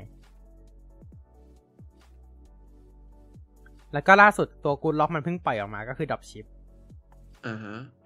Dropship ก็คือไฟล์แชร์ลิงแหละไฟล์แชร์ลิงอันใหม่แต่ว่าเป็นการแชร์ผ่านลิงก์เนาะ แชร์ผ่านลิงก์เฉยๆนะครับแชร์ได้หมดเลยเนาะทั้งไฟล์อะไรพวกเนี้ยแชร์ได้หมดนะครับโอเคประมาณนี้นะครับสำหรับตัวของ Samsung อ่ะเรามาอีกเรื่องนึงกันดีกว่ากับเราเหมือนตอนนี้ช่างมาแล้วไม่ต้องแบ่งละอันไหนก็ได้แหละเรามากลับมาที่ Google Chrome กันนิดนึง Google Chrome ในเวอร์ชัน 1.08 ได้มีการเปิดตัวฟีเจอร์ใหม่นะครับที่ชื่อว่า Memory Saver แล้วก็ Energy Saver ฟังดูดีฟังดูดีครับเพราะว่า2เรื่องนี้เป็นเรื่องที่มันทำได้ไม่ดีโอเคนะครับก็ในโหมดนี้นะครับก็แน่นอนครับเราเคยเห็นในเอทไปแล้วล่ะก็คือ sleeping tabs ฮะใช่ก็คือแท็บที่ไม่ได้ใช้แล้วเนี่ยมันก็จะถูกพักไว้ไม่มีการเรนเดอร์ไม่มีการโหลดเลยทั้งสิ้นเมื่อเราเปิดแท็บนั้นปุ๊บมันก็จะทำการโหลดแท็บเราก็จะทำการโหลดเว็บนั้นกลับขึ้นมานะครับก็เป็นฟีเจอร์เดียวกันเลยกับ Memory Saver นะครับแล้วก็ Sleeping Tab เป็นฟีเจอร์เดียวกันเลยในEdgeนะครับเพราะฉะนั้นก็อันนี้ไม่มั่นใจเหมือนกันว่าทางเขาเคลมไว้ว่าเราสามารถเซฟ Memory ไว้ได้เท่าไหร่เนาะแต่ทาง Google บอกว่าสามารถทำให้ Chrome ใช้ Memory เราเนี่ยลดลงถึง 30% ว้าวจริงหรือเปล่าก็ไม่รู้นะจริงหรือเปล่าผมยังไม่ได้ install ใช่แต่ว่าอันนี้จากที่ลองใช้ตัวของ Sleeping Tab ใน Edge เนี่ยก็ใช้งานได้ดีนะในกรณีที่แบบเราเปิดแท็บไว้เยอะมากอ่ะใช่มันก็แบบทยอยปิดทีละอันใช่แล้วก็แท็บมันก็จะไม่หน่วงด้วยไงเพราะว่ามันก็จะแบบมี Sleeping Tab ใช่ไหมแบบเราเปิดทิ้งไว้กี่นาทีมันก็จะแบบพักแท็บนั้นทิ้งไปเลยอะไรแบบนี้เนาะก็ถือว่าใช้งานได้ดีเหมือนกันโดยในตอนนี้เนี่ยไม่รู้ว่าถ้าเกิดใครยังไม่เจอเนาะสามารถเข้าไปที่ chrome.//flex/ แล้วก็ตัวของ battery saver mode available แล้วก็ตัวของ high efficiency mode available นะครับก็สามารถไปเปิดได้เลยนะครับถ้าใครยังไม่เจอออปชันนี้ในแท็บ performance ใน setting ของผมนะครับโอเค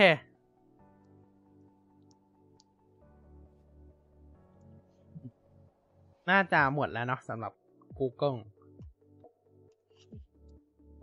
น่าจะหมดแล้วสำหรับ Google นะครับ Google นะครับจริงๆยังมีข่าวอีกระดับหนึ่งนะเรื่องเกี่ยวกับชิป Exynos หรืออะไร ที่มีข่าวออกมาว่าเดี๋ยว Samsung จะยกเลิกการใช้ชิป Exynos แล้วนะอะไรแบบนี้แต่แบบมันยังไม่ค่อยเท่าไหร่เราก็เลยขอไม่เอามาพูดแล้วกันรอเพราะว่าจริงๆเราก็เริ่มเห็นมาตั้งนานแล้วล่ะนานอะไรล่ะเพราะว่า S21 มันยังใช้ Exynos อยู่เลย ตอน S20 มันใช้ Snapdragon แต่ S21 มันใช้ Exynos แล้ว S22 กลับมาใช้ Snapdragon คือแบบรุ่นหน้าใช้อะไรครับบอกมาที นั่นแหละรุ่นหน้าใช้อะไรก็ไม่รู้อ่ะขอร้องเถอะ นั่นแหละเนาะอันนี้ก็คือเรื่องของExynos ซึ่งเราขอข้ามไปก่อนนะครับยังไม่แน่ใจรอ S23 เปิดตัวเดี๋ยวเราค่อยมาพูด คุยกันเรื่องนี้อีกทีหนึ่งว่าสรุปแล้ว Samsung ในประเทศไทยยังใช้ Exynos หรือจะใช้ Snapdragon ก็คือรอให้มันเป็นทางการก่อนแล้วค่อยมากันคิดใช่แล้วครับแล้วก็อีกเรื่องนึงก็คือแอป Google TV บนมือถือเนี่ยมีการอัปเดตให้รองรับตัวของ Material U เป็นที่เรียบร้อยแล้วซึ่งเผื่อใครไม่รู้นะครับแอป Google TV เนี่ยมันมีประโยชน์มากเลยนะสำหรับคนที่ทำรีโมทหาย สำหรับคนที่ทำรีโมท Android TV หายนะครับก็มันค่อนข้างมีประโยชน์พอสมควรเลยนะว่าแบบเราเอาไว้ใช้ดูแบบ Google TV เป็นแอปดูหนังอะไรแบบนี้หรือเปล่าใช่มันก็คือแอปดูหนังด้วยมีการซื้อขายหนังกันในนั้นมีการให้เช่าหนังกันในนั้นแต่ว่าที่สำคัญที่สุดก็คือมันเป็นรีโมททีวีได้ครับเราสามารถใช้งานเป็นรีโมททีวีผ่านตัวของแอป Google TV ได้เนาะก็คล้ายๆกับ Apple TV แหละก็สามารถใช้งานผ่านตัวControl Center ได้เนาะ ใช่เหมือนกันแหละเหมือนกัน เหมือนกันเลยนะครับแล้วก็อีกเรื่องนึงนะครับก็คือตัวของ Spotify มีการอัปเดตนะครับให้มีการรองรับตัวของ Android 13 Player เป็นที่เรียบร้อยแล้วนะครับก็เขาก็จะมีเรียกว่าไงนะลูกเล่นสวยงามนะครับสำหรับ Spotify นะครับโอเคประมาณนี้เรามาพูดคุยกันถึงเรื่องต่อไปเรามาพูดคุยกันถึงเรื่อง Chat GPT กันนิดนึง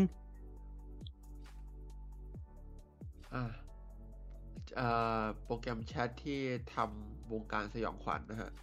ใช่ที่ทำไม่ใช่แค่คือเมื่อก่อนหน้านี้เราก็จะมีแบบวงการศิลปินภาพวาด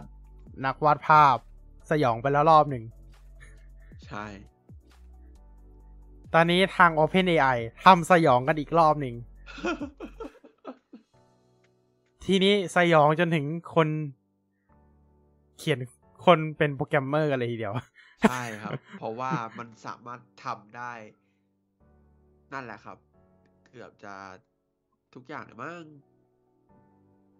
ใช่ๆในตอนนี้นะครับก็เรียกได้ว่าเกือบทุกอย่างเลยดีกว่าแบบมัน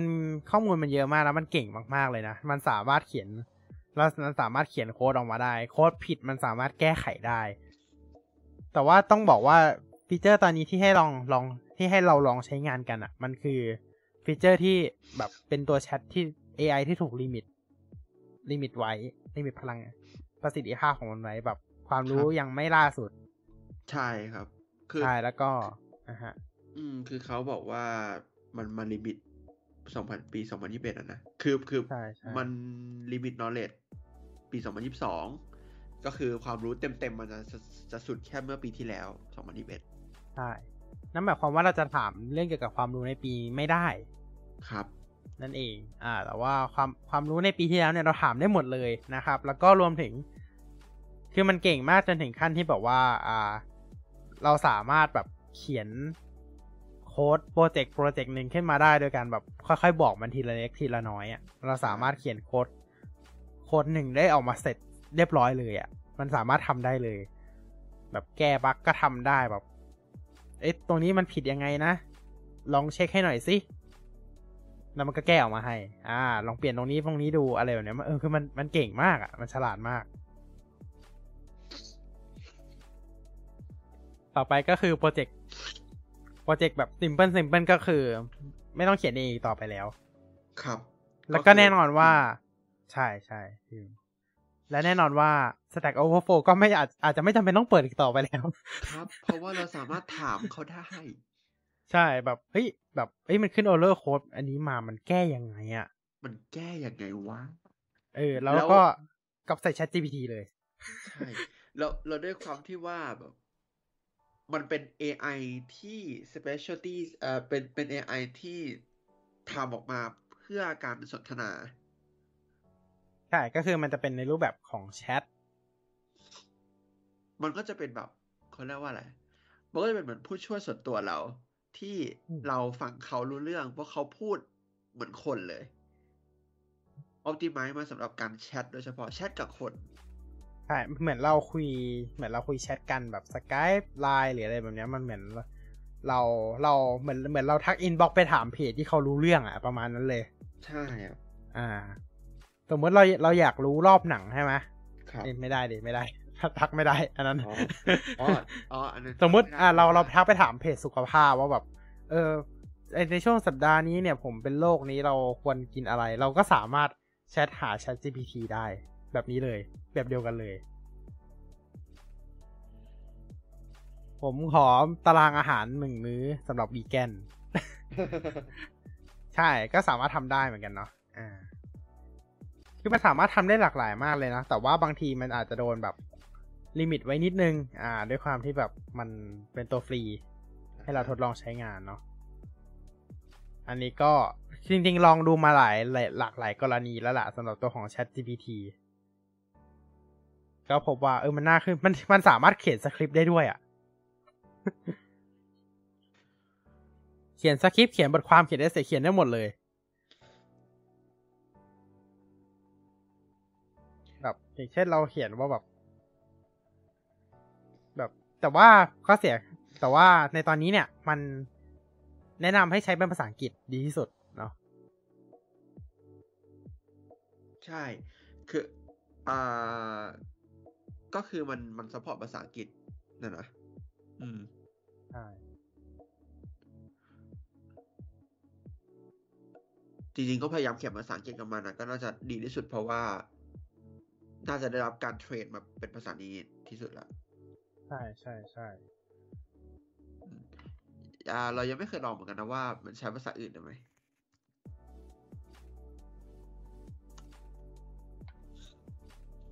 แต่ไม่น่าจะได้คือถามว่าให้เขียนเอเซ่ได้ไหมมันให้มันเขียนได้นะเรากำหนดคำด้วยแบบเอ้ยขอ500คำใช่ขอ500คำขอ10พารากราฟอะไรแบบนี้มันก็เขียนให้ได้นะ500คำอะไรแบบนี้คือมันฉลาดมากจนถึงขั้นได้แบบต่อไปเราอาจจะไม่ต้องแบบมีนักเขียนแล้วก็ได้ ไม่นักเขียนเนี่ยต้องมีอยู่เพราะว่าอย่างที่บอกว่าแม้แต่คนเขียนเองอะเรายังเลือกอ่านเลยใช่ไหมว่าแบบเราชอบสไตล์การเขียนของคนนี้เราชอบสไตล์การเขียนคนนี้การที่เอา AI มาส่วนมากก็จะเป็นได้แค่การเขียนสคริปต์การเขียนบทการเขียนบทความอะไรพวกนี้มากกว่าเนาะแล้วส่วนใหญ่ก็เน้นเป็นที่ตัวอย่างเนาะแบบเราสามารถใช้ Chat GPT ตัวนี้เป็นไกด์ไลน์ในการทำงานของเราได้ด้วยแนะนำว่าถ้าแบบใครแบบนึกไม่ออกว่าแบบเฮ้ยเราเขียนเอเซ่ประมาณไหนดีให้ลองถาม Chat GPT ได้ครับเราควรเขียนโค้ดแบบไหนดีถาม Chat GPT ได้แต่ไม่ใช่ให้มันเขียนออกมาเป็นโปรเจกต์นะ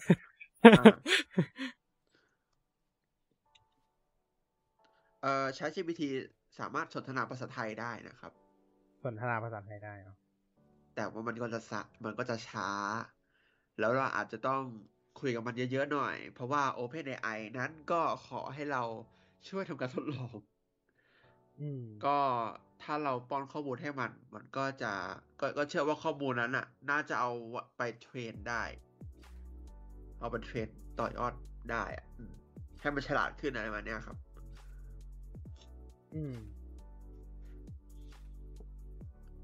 โอเคนี่ก็คือเรื่องราวของ Chat GPT ซึ่งมันไม่ใช่แบบเราสามารถถามข้อมูลเหมือนแบบ Google ก็ได้นะแต่อย่างที่บอกว่าข้อมูลมันถูกลิมิตแค่ปี2021เนาะเพราะฉะนั้นแล้วก็จริงๆต้องบอกว่าถ้าเราไม่ได้แบบเอาข้อมูลที่แบบล่าสุดหรือแบบต้องการข้อมูลที่ล่าสุดมากๆเอาข้อมูลปี2021ก็ได้อะไรแบบนี้ข้อมูลที่แบบไม่จำเป็นต้องขนาดนั้นก็สามารถถาม Chat GPT ได้เลยมันหาเร็วกว่า Google แน่นอนบอกเลยพอ Google หาเสร็จปุ๊บบางทีเราต้องไปเลือกเว็บอีกใช่ไหมนั่นแหละครับจะแชร์จอก็ยังไงอยู่เหมือนกันเนาะแชร์จอไม่ได้ขออภัยด้วยนะเพราะว่าตอนนี้ก็ลองเล่นอยู่เหมือนกันโอเคโดยเฉพาะภาษาไทยเนี่ยเขียนมันเต่าเลยก็ชอบเหมือนกันเพราะฉะนั้นลุ้นไปในตัวครับใช่ลองดูกันได้นะครับสำหรับตัวของ Chat GPT ซึ่งต่อไปก็อาจจะเห็นผลงานของ Chat GPT ผสมมาในช่องพวกเราไม่ใช่ไม่ครับเพราะช่องเรายังฮิวแมนล้วน 100% ผมยังไม่โอเคโอเคโอเคโอเคแบบแต่เชื่อว่าหุ่นยนต์ยังไงก็ไม่มีทางมันใช่ใช่มันแทนในปัจจุบันมันยังแทนไม่ได้เนาะ 100% ไม่ได้ว่าอะไรไม่มีทาง express อารมณ์ได้แน่นอนคือมันแทนไม่ได้ 100% แต่บางทีเราสามารถเอามาใช้เป็นตัวช่วยในการทำงานได้ใช่เป็นตัวช่วยใช่และแน่นอนว่าอนาคตอาจจะเห็นช่องเราเนี่ยแหละใช้หุ่นยนต์ใช้ AI เป็นตัวช่วยอาจจะใช้ในการเขียนสคริปต์หาข้อมูลเลยอะไรแบบนี้เนาะ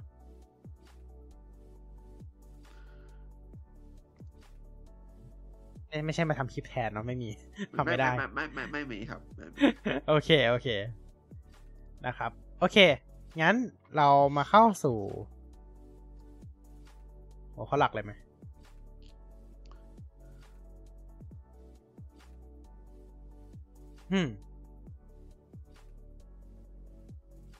ตอนนี้อาเจนเกมลดราคาไม่ใช่ ลดราคาเพราะว่าสู้ฟุตบอลโลกอยู่หรือเปล่าไม่ใช่ไม่ใช่ก็ไม่ใหญ่นะครับโอเคจะบอกนะครับสำหรับคนเกมเมอร์ทั้งหลายนะครับในตอนนี้เนี่ย Epic Games Store มีการแจกเกมทุกวันกลับมาอีกแล้วนะแจกเกมทุกวันนะครับตัดรอบทุกวันเวลา 5:00 นนะครับเนี่ยก็สามารถเข้าไปดูใน Epic Games Store ได้นะว่าแบบมีเกมไหนที่เราสนใจที่มันแจกอยู่ตอนนี้ก็เข้าไปดูกันได้นะครับและคาดว่าสัปดาห์สุดท้ายเนี่ยก็จะเป็นเกมใหญ่ที่หลายคนต้องสนใจแต่เรายังไม่รู้เหมือนกันนะว่ามันเกมอะไรนะครับแล้วก็ช่วงนี้ก็เป็นช่วงเทศกาลที่เกมเริ่มลดราคาแล้วนะครับก็อย่าลืมไปจับจ่ายใช้สอยซื้อเป็นของขวัญฝากเพื่อนๆเป็นของขวัญคริสต์มาสของขวัญปีใหม่กันได้ครับแล้วก็อย่างนึงนะครับก็คือตัวของ Xbox Game Pass for PC Game Pass นะครับก็มีการเพิ่มตัวของเกมจากทาง Riot Games เข้ามาเป็นที่เรียบร้อยแล้วนะครับก็ จริงๆเกมพวกนี้มันฟรีอยู่แล้วเนาะแต่ว่าเกมเนี่ยมันก็จะสามารถรับพวกตัวละครหรือแพ็คเสริมนะครับไปได้แบบฟรีๆเลยเนาะขึ้นอยู่กับเงื่อนไขของแต่ละเกมนะครับสำหรับตัวของPC Game Pass นะครับเอาล่ะไหนๆแล้วก็มาเข้าเรื่องเกมกันละวันนี้เรามาพูดคุยกันหน่อยดีกว่าอะไรนะยังโอเควันนี้เรามาพูดคุยกันหน่อยดีกว่าเรื่องเกี่ยวกับ Minecraft นะครับอ๋อถูกแล้วเมื่อกี้นี้เราพูดว่าเข้าหัวข้อหลักตอนแรกก็นึกว่ายังอ๋อเข้าแล้ว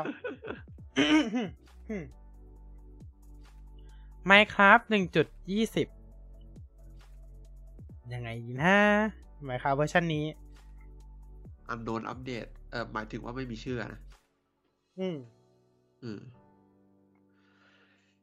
ก็มีบล็อกมีม็อบหลายตัวเปลี่ยนแปลงเพิ่มเติมมาหลายอย่างเลยขออภัยครับโอเคเรามาดูกันดีกว่าว่าก่อนหน้าเนี่ยมีประกาศอะไรไปแล้วบ้าง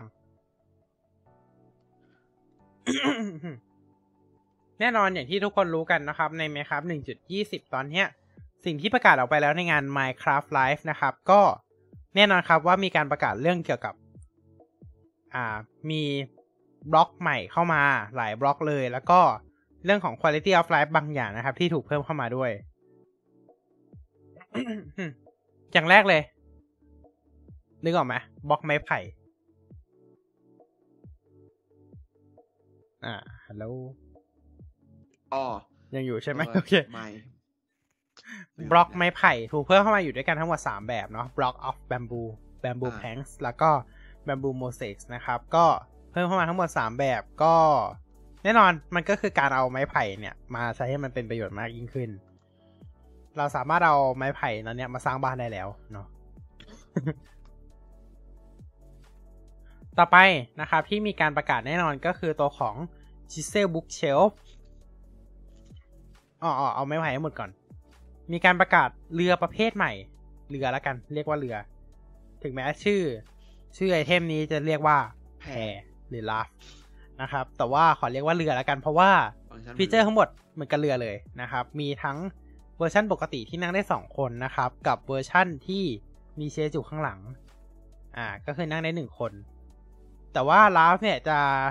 มีฮิตบ็อกซ์ที่สูงกว่าเรือนิดน้อยเล็กน้อยนะครับแล้วก็ตัวของต่อไปที่แน่ๆแล้วก็คืออูฐคาเมลส์นะครับก็แน่นอนเป็นม็อบตัวใหม่ที่ถูกเพิ่มเข้ามาในเวอร์ชันนี้แน่ๆนะครับก็มีทั้งหมด32หัวใจมีทั้งหมด32 Hero Point นะครับแล้วก็สปอนอยู่ใน Desert Village นะครับหมู่บ้านทะเลทรายเราสามารถผสมพันธุ์มันด้วยแคคตัสนะครับแล้วก็จะตามเพลเยอร์ที่ถือแคคตัสด้วยก็พูดง่ายๆก็คือเอาแคคตัสมาใช้ให้เป็นประโยชน์บ้างนะครับ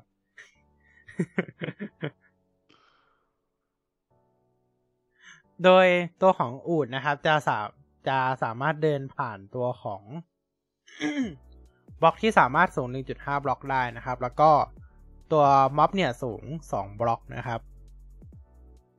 ระหว่างที่แบบเราไม่ได้เคลื่อนย้ายมันเนี่ยมันจะนั่งลงนะครับมันจะนั่งลงเป็นบางครั้งนะครับแล้วก็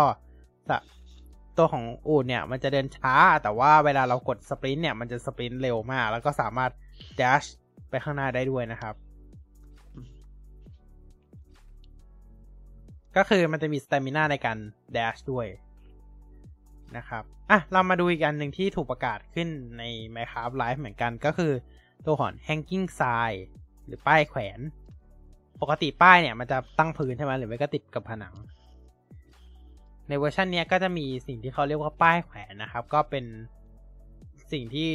ต้องบอกว่าคราฟแข็งมากนะครับก็คือเราต้องใช้เชนกับสตริปบล็อกนะครับปกติก็คือใช้แพลงกับสติ๊กเนาะซึ่งอันนี้แพงกว่าเยอะนะครับ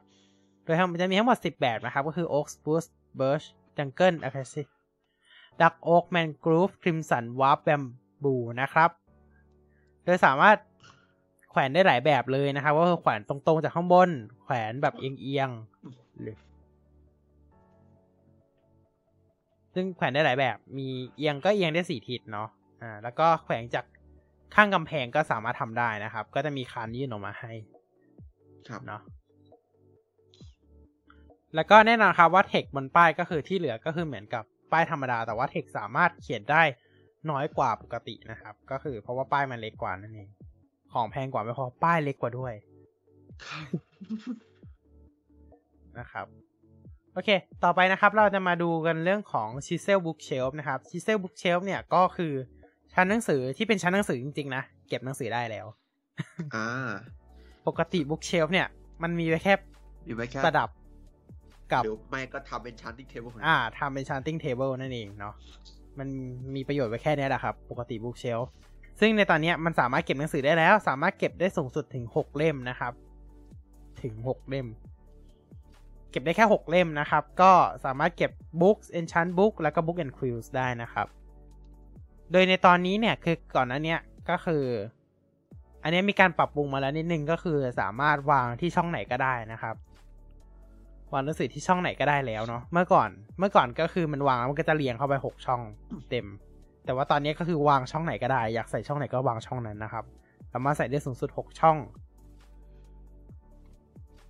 แล้วก็ไม่มีอินเทอร์เฟซในการเข้าใช้เหมือนพวกเชสเหมือนอะไรพวกนี้เนาะซึ่งมันก็จะมีความลำบากอยู่ตรงที่ว่าเราไม่รู้เลยถ้าเราเก็บไปเยอะๆเราจะไม่รู้แล้วว่าหนังสือเล่มไหนคือเล่มอะไรนอกจากเราจะติดป้ายไว้นะครับเราสามารถใช้ร่วมกับ Hopper Dropper แล้วก็ใช้ร่วมกับ Redstone Compactor ได้นะครับในการ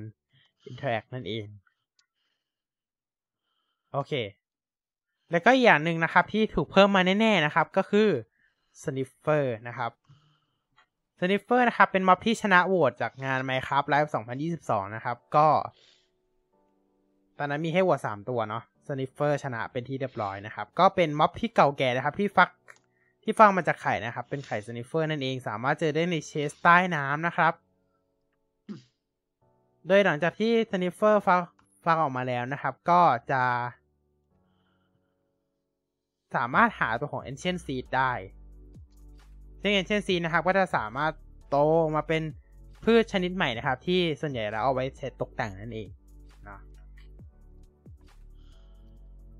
ครับแล้วก็อีกสิ่งหนึ่งนะครับที่ถูกเพิ่มเข้ามาในเวอร์ชันนี้แน่ๆนะครับเพราะว่ามันถูกเพิ่มเข้ามาในเบต้าแล้วก็ snapshot ล่าสุดแล้วก็คือหัวพิกลินส์นะครับหัวพิกลินเนี่ยจะดรอปด้วยการฆ่าพิกลินโดยการใช้ชาร์ดคริปเปอร์นะครับ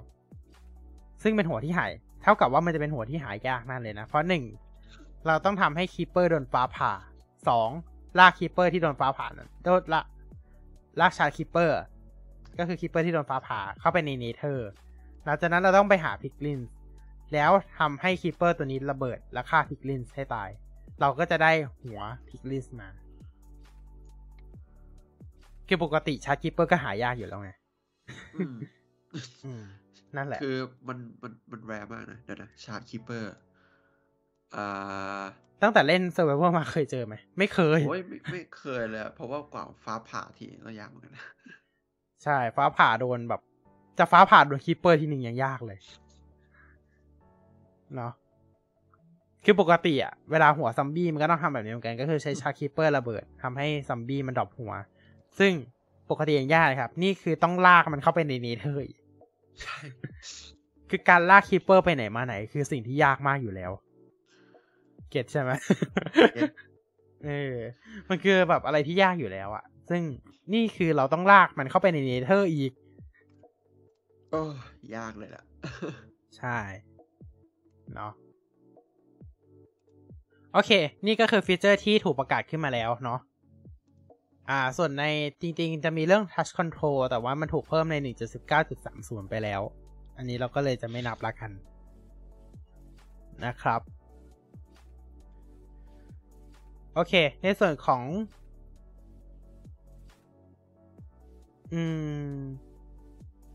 อีกเรื่องหนึ่งก็คือเวลาวางหัวม็อบเนี่ยไว้บนโน้ตบล็อกปกติก็จะเล่นเป็นโน้ตเพลงเหมือนเดิมใช่ไหมมันก็จะไม่มีผลอะไรแต่ว่าในคราวนี้เนี่ยเวลาที่เราเอาหัวม็อบไปวางบนโน้ตบล็อกเนี่ยจะทำให้เกิดการเล่นเสียงของม็อบตัวนั้นเช่นเสียงคลิปเปอร์เสียงซอมบี้อะไรเนี่ยนั่นหมายความว่าเมื่อเราคลิปเปอร์ไปวางบนโน้ตบล็อกแล้วเรากดเล่นเพลงปุ๊บมันก็จะดังเป็นเสียงจุดระเบิดหลอนขึ้นไปเลยทีเนี้ยหลอนเลยอะหลอนเลยใช่โอเคแต่ที่ประกาศมาทั้งหมดก็คือที่พูดไปทั้งหมดเลยมีแค่นี้แหละแล้วถามว่าอ้าวแล้วอัปเดตหน้ามันจะมีแค่นี้จริงๆเหรอเพราะว่าอย่างที่เราไล่ดูผ่านมานะครับอย่างจริงๆอัปเดตนั้นก็มีนะอย่าง 1.15 บัสซีบีแล้วก็อัปเดตน้อยแต่ว่าตั้งแต่ 1.16 มาเนาะเนเธอร์อัปเดตอะไรเนี่ยเราอัปเดตเยอะหมดเลยอัลคาติกอัปเดตอะไรแบบนี้เราอัปเดตทั้งไบโอมอัปเดตอะไรแบบนี้เนาะซึ่ง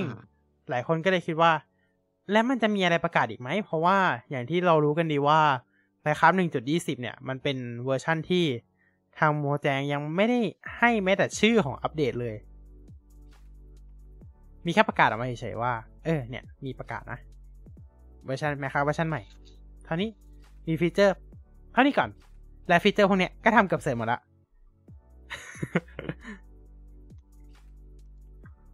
แต่คำถามคือไอ้พวกเนี้ยมันเกี่ยวอะไรกันหรือเปล่าอูดม็อบตัวใหม่แบมบูแล้วอูดมันเกี่ยวอะไรกับแบมบูก็ไม่เกี่ยวอูดมันเกี่ยวอะไรกับม็อบใหม่อูดเกี่ยวอะไรกับแบมบูอะไรชิเซลบุกเชลมันเกี่ยวยังไงแฮงกิ้งไซด์มันเกี่ยวยังไงโอเคแฮงกิ้งไซด์กับชิเซลบุกเชลอาจจะโยกพอโยงไปทางเดียวกันได้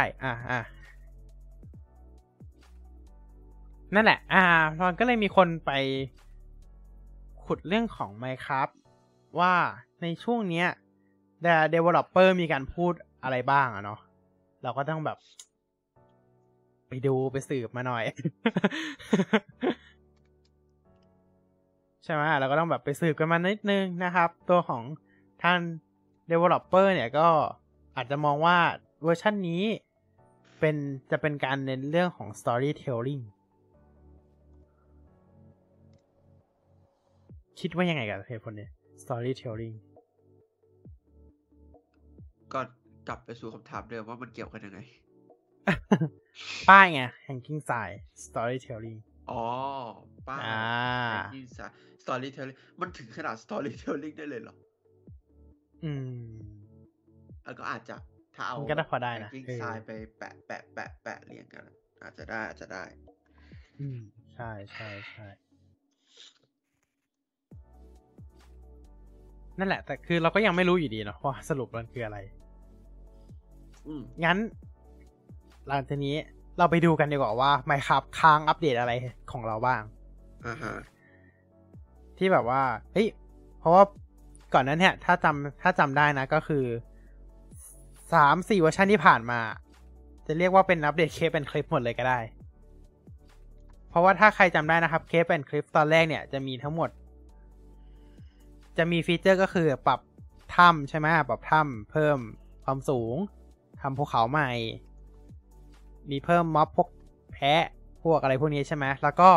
รวมถึงมีไบโอม Deep Dark ถูกป่ะแต่สิ่งที่เกิดขึ้นก็คือ 1.17 ทำการอัปเดตบล็อกใหม่ในคลิปเป็นคลิปพาร์ท 1 1.18 มีการอัปเดตภูเขาอัปเดตถ้ำใหม่เพิ่มความสูงความลึกของ World Generation ลงไปถึงลบ World Generate ให้ลงไปถึงลบ 64 แผนอัปเดต 1.18 อัปเดต 1.19 Y อัปเดตมีการเพิ่มไบโอมแมงกรูฟขึ้นมาใหม่และเพิ่มไบโอมดีฟดาร์กซึ่งไอ้ดีฟดาร์กมันต้องอยู่เคเป็นคลิปหรือเปล่า นั่นแหละครับ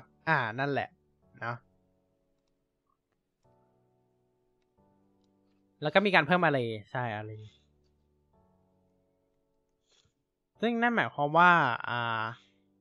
จริงๆแล้วเนี่ย 1.17 จนถึง 1.19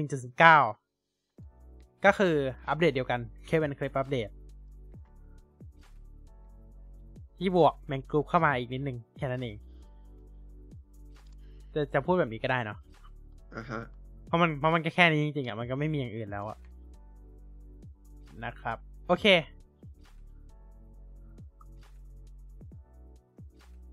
เพราะฉะนั้นเราไปดูกันว่ามีอะไรค้างบ้างอย่างแรกเลยก็คือไบโอมอัปเดตเรามีค้างหลายอันมากเพราะว่าทาง Minecraft เพิ่มมาบอกว่าในตอนไบโอมอัปเดตเนี่ยมันจะมีการอัปเดตไบโอมที่อยู่ในเขาเรียกว่าไบโอมชูเซอร์ตอนโหวต Minecraft ถูกปะตอน Minecraft Live ตอนนั้นสมัยนั้นเรียก Minecon ละ Minecon เนี่ยมันจะมีไบโอมให้เราอัปเดตซึ่งไบโอมที่ชนะจะได้อัปเดตก่อนส่วนไบโอมที่ไม่ชนะเนี่ยเราจะได้อัปเดตทีหลังซึ่งตอนนั้นไบโอมที่ชนะก็คือไบโอมแรกที่ชนะคือไทก้าแล้วก็ไบโอมที่2ที่ชนะก็คือเมาน์เทนซึ่งอันเนี้ยเราได้อัปเดตไปหมดแล้วไทก้าอยู่ในวิลเลจแอนด์พิเลจแล้วก็เมาน์ก็อยู่ในเคเบิลคลิฟใช่ทีเนี้ยเรายังจะเหลืออีก4ไบโอมเรายังเหลืออีก4ไบโอมที่ยังไม่ได้รับการอัปเดตเลยใช่เลยเรามาดูกันว่ามีไบโอมอะไรบ้างเนาะโอเคเรามาดูกันที่ไบโอมโหวตตอนปี2018ก่อนละกันโดยไบโอมโหวตตอนปี2018อย่างที่เรารู้กันดีผู้ชนะคือไทก้ามีทั้งหมด3ไบโอมให้โหวตนะครับก็คือซาวันน่าไทก้าแล้วก็เดสเซิร์ตเพราะฉะนั้นใช่ครับมีอีก2ไบโอมที่ยังไม่ได้อัปเดตก็คือซาวันน่ากับเดสเซิร์ตพอเริ่มเห็นลิงก์ยังเดสเซิร์ตอะไรนะเดสเซิร์ต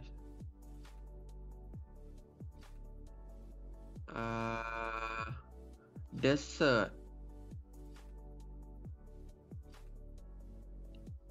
อัปเดตใช่ไหมอัปเดตเดสเซิร์ตใช่อันนี้ก็ยังไม่ได้อัปเดตแต่ว่าใช่แล้วก็ไบโอมสวรรค์นาใน 1.20 ว่ะเดี๋ยวอันนี้คือไบโอมชูเซอร์ในปี2018เรามาดูไบโอมโหวตในปี2019กันบ้างไบโอมโหวตในปี2019เนี่ยมีทั้งหมด3ไบโอมนั่นก็คือฟังดีๆนะเมาน์เทนที่ชนะในการโหวตครั้งนั้นก็คือเป็นเคสเป็นคลิปไปแล้วเนาะแล้วก็แบดแลนด์แล้วที่น่าตกใจก็คือสวอมซึ่งสวอมได้รับการอัปเดตไปแล้วใน Y อัปเดตใน 1.19 ใช่ๆๆโอเคซึ่งฟีเจอร์มันมาครบเลยนะครับก็คือสิ่งนั้นที่เรียกว่าแมงกรูฟสวอมนั่นเองป่าชายเลนฟีเจอร์มาครบเลยนะครับที่ได้โปรโมทเอาไว้ทั้งกบทั้งเรือหีบเรือเชสพูดผิดมันก็เรือหีบนั่นแหละเนาะต้นกงกลางมาครบเลยนะครับนั่นหมายความว่าอะไรนั่นหมายความว่าเฮ้ยมันอัปเดตไปแล้วไม่ชนะด้วยนะแต่มันได้อัปเดตตามที่โมแจงเขาพูดเลยว่าสิ่งไบโอมที่ชนะก็คือแค่ได้อัปเดตก่อนแต่ไบโอมอื่นก็คือตามมานั่นหมายความว่า ได้ยังเหลืออีกทั้งหมดไม่ใช่4เหลือทั้งหมด3ไบโอมที่ยังไม่ได้อัปเดตเนาะก็คือ Badland Desert แล้วก็ Savanna แต่สิ่งที่เราพอจะเชื่อมโยงกับอัปเดตที่ทำโมแจงปล่อยมาแล้วก็คืออูดอันนี้ย้ำมโนล้วนๆแล้วนะครับทุกท่านต้องขึ้นป้ายแดงวิดีโอไม่มีป้ายแดงขึ้นละไม่ได้ทำหลังจากอัปเดตป้ายใหม่ข้างล่างไม่ได้ทำป้ายแดงใหม่ขออภัยด้วยโอเคย้ำนะครับว่าตอนนี้มโนแล้วนะมโนแล้วอูฐเป็นสัตว์ที่อาศัยอยู่ใน Desert Village ถูกป่ะใช่ซึ่งมันก็เกี่ยวข้องกับไบโอมหนึ่งที่เคยอยู่ในไบโอมโหวตนั่นก็คือไบโอม Desert เป็นไปได้ไหมที่อัปเดตต่อไปมันจะเป็นอัปเดต Desert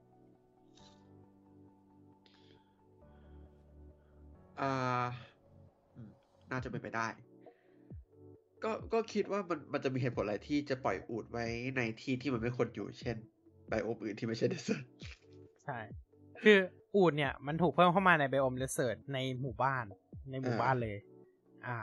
นั่นหมายความว่าแล้วก็มีการใช้แคคตัสในการบลีดด้วยซึ่งทั้งหมดเนี่ยมันอยู่ใน Desert หมดเลย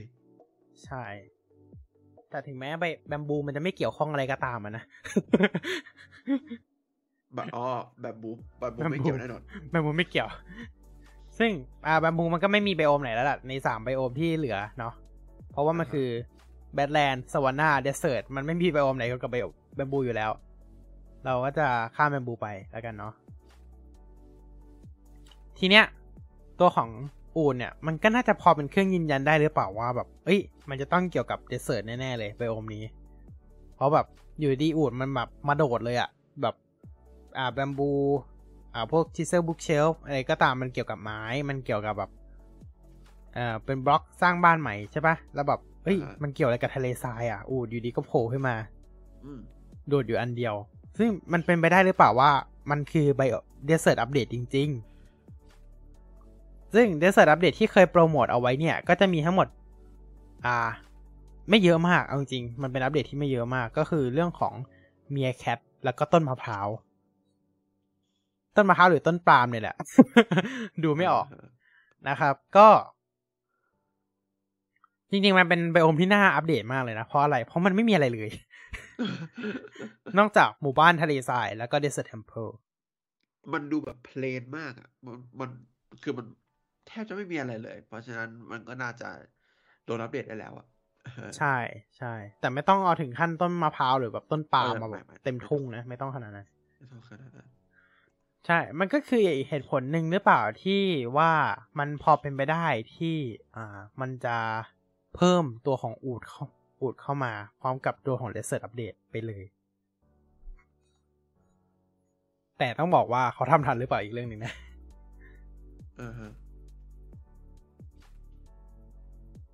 แล้วก็ส่วนที่เหลือที่เรามองว่ายังไม่ใช่ก็คือ Savanna มันยังหาความเกี่ยวข้องกับอัปเดตทั้งหมดที่ประกาศออกมาไม่ได้เลยไม่มีอะไรเลย ไม่มีอะไรเกี่ยวข้องเลยแล้วก็อีกไบโอมหนึ่งก็คือ Badland ใช่ไหม Badland เนี่ยก็จริงๆแล้วก็จะคล้ายๆกับตัวของ Desert นั่นแหละแต่ว่าเป็นอย่างที่เรารู้กันว่ามันคือชั้นทรายหลายสีอ่ะ เรียกแบบนี้แล้วกันซึ่งก็จะมีพวกนกกระจอกเทศแล้วก็แคคตัสรูปแบบไม่รู้ว่าแคคตัสแบบใหม่หรือเปล่าแต่ดูสวยขึ้นกว่าเดิมซึ่งมันก็เป็นไปได้เหมือนกันว่าอันเนี้ยอาจจะอัปเดตพร้อม Desert เลยก็ได้แต่เราไปอมแบทแลนด์นะแต่อย่างที่เราก็รู้กันดีว่าเราก็ยังสรุปอะไรไม่ได้เพราะโมแจงก็ปล่อยไปแค่เนี้ยที่เราตันๆอยู่แค่นี้แล้วเราพอจะจินตนาการอะไรได้อีกนอกจาก Desert เหลือฟีเจอร์อะไรบ้างที่โมแจงยังไม่เคยอัปเดตเข้ามาประกาศแล้วแต่มันหายไปแล้วหายจนนึกว่ามันไม่อยู่แล้ว อย่างแรกบันเดิลคุณไหมว่ามันเคยประกาศเข้ามาแล้ว ไม่คุ้นใช่ครับมันเคยประกาศเข้ามาแล้วครับถามว่าตั้งแต่เมื่อไหร่ตั้งแต่ Minecraft Live 2020ก็คือตั้งแต่เคปเป็นคลิปจนถึงปัจจุบันใช่ครับมันยังไม่เข้ามาเลย แต่ว่ามันก็มีล่าสุดเนาะในตัวของ Snapshot ล่าสุด 22W42A มีการนำบันเดิลกลับเข้ามาอีกครั้งหนึ่งรวมถึง Bedrock Edition เวอร์ชั่น 1.19.50.21 นะครับมีการเพิ่มตัวของบันเดิล GUI Texture Pack เข้ามา Texture เข้ามานะครับก็เป็นที่พอเดาได้แล้วว่าครั้งเนี้ยบันเดิลจะกลับเข้ามาแน่ๆอ่ะฮะแล้วมันพอจะช่วยอะไรไหมก็ยังไม่ช่วยเนาะเพราะบันเดิลมันคือฟีเจอร์ที่ค้างไว้ที่แบบเป็นฟีเจอร์เล็กๆอ่ะเป็นแค่กันเพิ่มช่องกระเป๋าของเราบันเดิลจริงๆมันคล้ายๆช็อกโกบ็อกมามันเหมือนแบบเราใช้แทนช็อกโกบ็อกอะเนาะแต่สิ่งหนึ่งที่เรารู้ว่า มันหายไปแล้วล่ะอันเนี้ยมีหลายอย่างเลยครับที่หายไปแล้วมาเรามาเริ่มไล่กันเลยดีกว่า Archaeology ธรณีวิทยาใช่ครับMinecraft เคยประกาศฟีเจอร์นี้นะครับ Archaeology ซึ่งหลายคนมองว่าเฮ้ยมันสาบสูญไปแล้วหรือเปล่า มันหายไปเลยฟีเจอร์นี้นะครับก็จะเป็นอีกหนึ่งฟีเจอร์ที่ควรจะมาใน Cave and Crypt Update แต่ก็ยังไม่มาครับแต่มันไม่มาใช่แต่มันไม่มานะครับในส่วนของ Archaeology เนี่ยพูดง่ายๆก็คือเป็นการสำรวจธรรมชาติสำรวจดินสำรวจartifact ก็ธรณีวิทยาเนาะก็คือสิ่งที่เพิ่มเข้ามาก็คือจะเป็นเรื่องของแปลงสำรวจแล้วก็มีการเพิ่มตัวของ artifact อีกเยอะเราสามารถแบบขุดเขาเรียกว่าไงดีซึ่งฟีเจอร์มันก็ออกมาไม่เยอะซะด้วยสิมีการเรียกว่าไงดีเรื่องการขุดหาแร่ขุดหาสิ่งของอาร์ติแฟกต์ต่างๆจากในใต้ดิน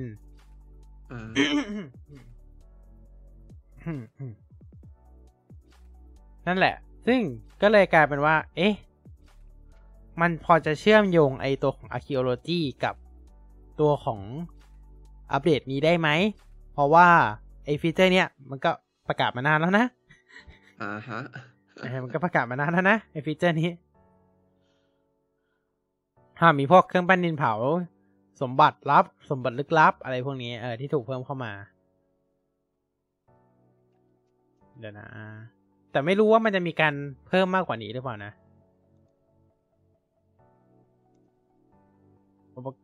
เพราะว่า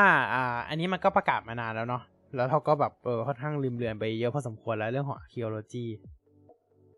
ซึ่ง Archaeology แน่นอนมันคือการสำรวจซึ่งมันก็มีเหมือนมันก็อาจจะเกี่ยวข้องกับเรื่องของ Storytelling ได้ยงไปไหนวะเนี่ย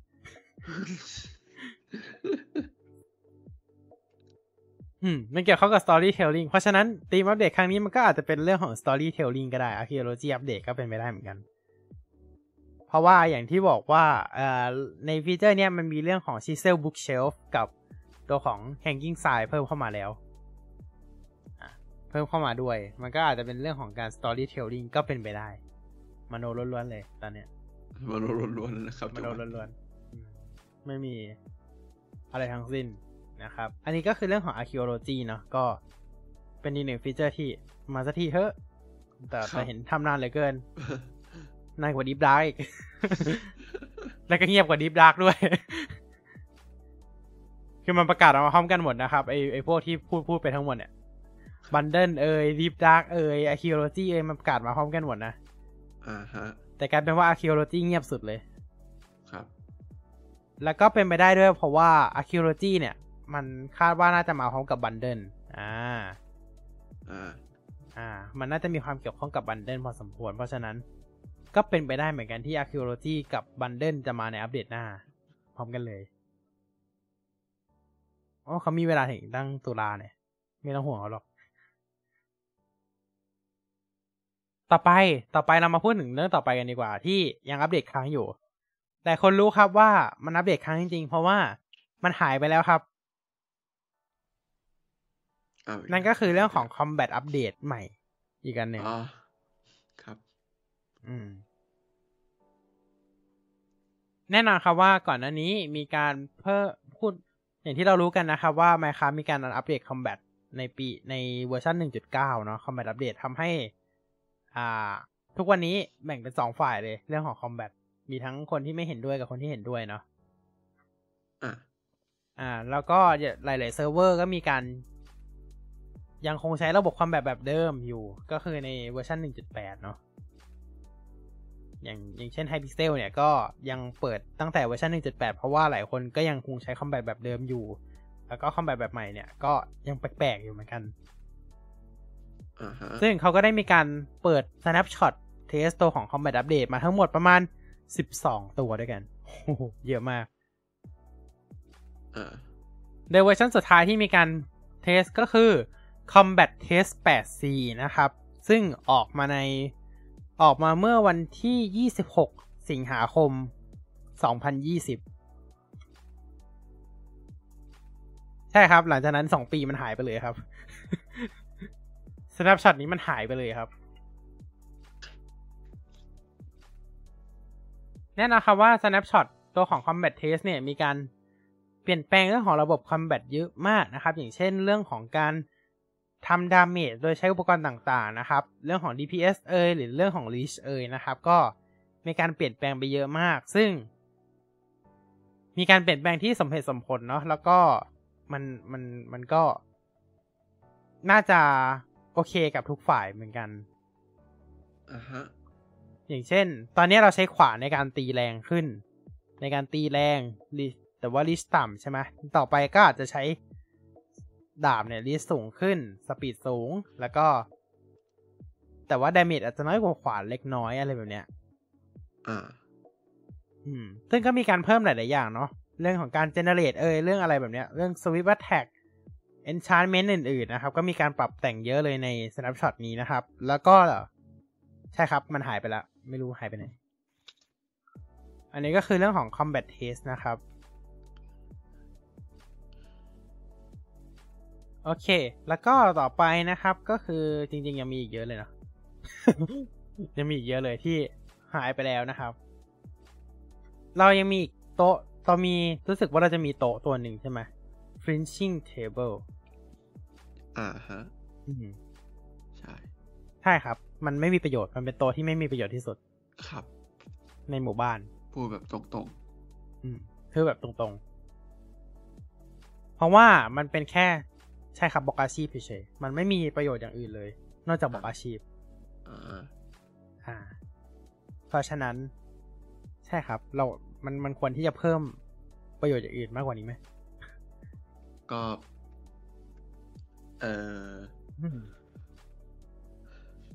เพราะว่าอะไรเพราะว่าในปี2019โมแจมเป็นคนประกาศเองโมแจมเป็นคนบอกว่าตัวของ Flinching Table เนี่ยมันจะได้รับฟังก์ชันอัปเดตหลังจาก 1.14 แน่นอนใช่ครับแล้วมันก็หายเงียบไปเหมือนกันครับ สงสัยยังคิดไม่ออกว่าเอามาทำอะไรดี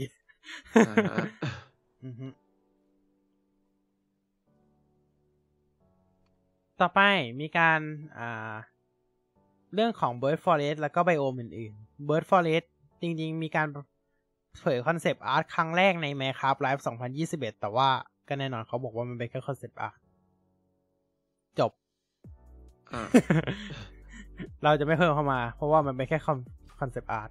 จบแล้วนะครับขอบคุณครับขอบคุณครับโอเค ต่อไปเรามาพูดถึงสิ่งที่คนอยากให้อัปเดตกันอีกเยอะไหม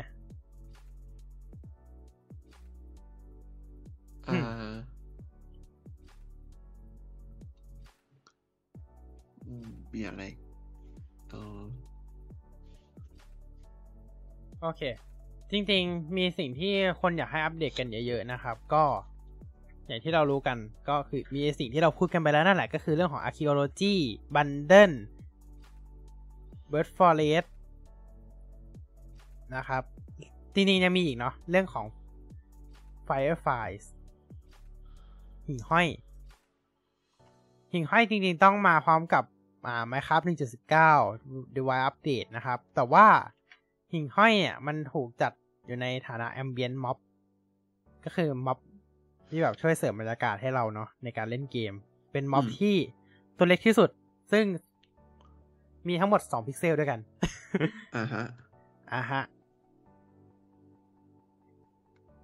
ซึ่งในโมแจงเนี่ยได้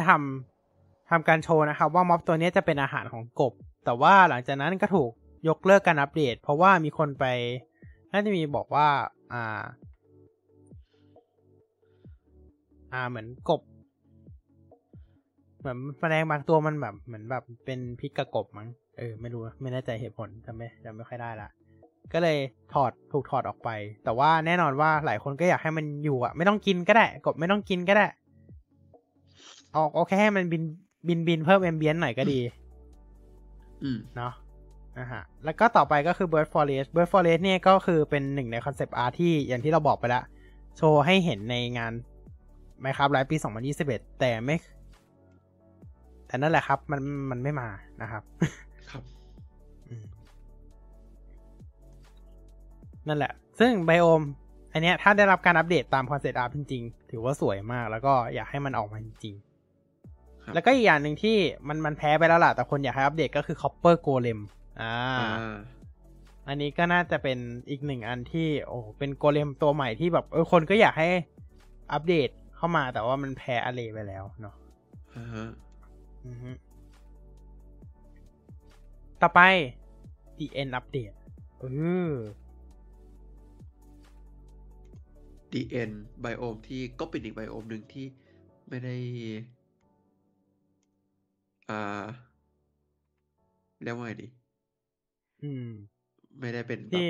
ใช่ไม่ได้ถูกแตะมานานแล้วไม่ได้ปรับปรุงนานมากแล้วนะครับก็น่าจะตั้งแต่เริ่มเลยที่ซ้ำหรือเปล่าใช่น่าจะตั้งแต่สุดมันคือไอ้พวกแบบพวกเกาะข้างนอกใช่ใช่ใช่เดี๋ยวนี้ทุกคนก็รู้กันอยู่นะครับว่าเอนเดอร์ดากอนถูกฆ่าด้วยเตียงทั้งหมด7ตัวนะครับเตียง7อันหรือไม่ก็8อันนะครับแล้วก็ถ้าเป็นเบดล็อกก็ถูกฆ่าด้วยลาวาแล้วก็เตียงระเบิดตุ้มตายนะครับอย่างที่บอกกันนะครับว่าตอนนี้มันไม่มีอะไรแล้วมันดูเป็นไบโอมที่ง่ายมากๆเลยนะถ้าพูดตามตรงนะแล้วก็ DN ตอนนี้มีเป้าหมายอยู่แค่2อย่างเท่านั้นหลักๆเลยก็คือไปตามหาอิเลทราแล้วก็ฆ่าเอนเดอร์ดากอนมีแค่นี้เลยมันคือเหตุผลว่าทำไม DN ควรได้รับการอัปเดตสักทีเนาะเพราะว่าอย่างแรกเลยก็คือไบโอมมันโล้นมากไม่มีอะไรเลยนอกจาก Entity Colorful แล้วก็ไอตัว Ender Dragon นั่นแหละมันไม่มีอะไรเลยแล้วอย่างที่เรารู้กันเนาะว่า Dimension 1 ถูกอัปเดตไปละ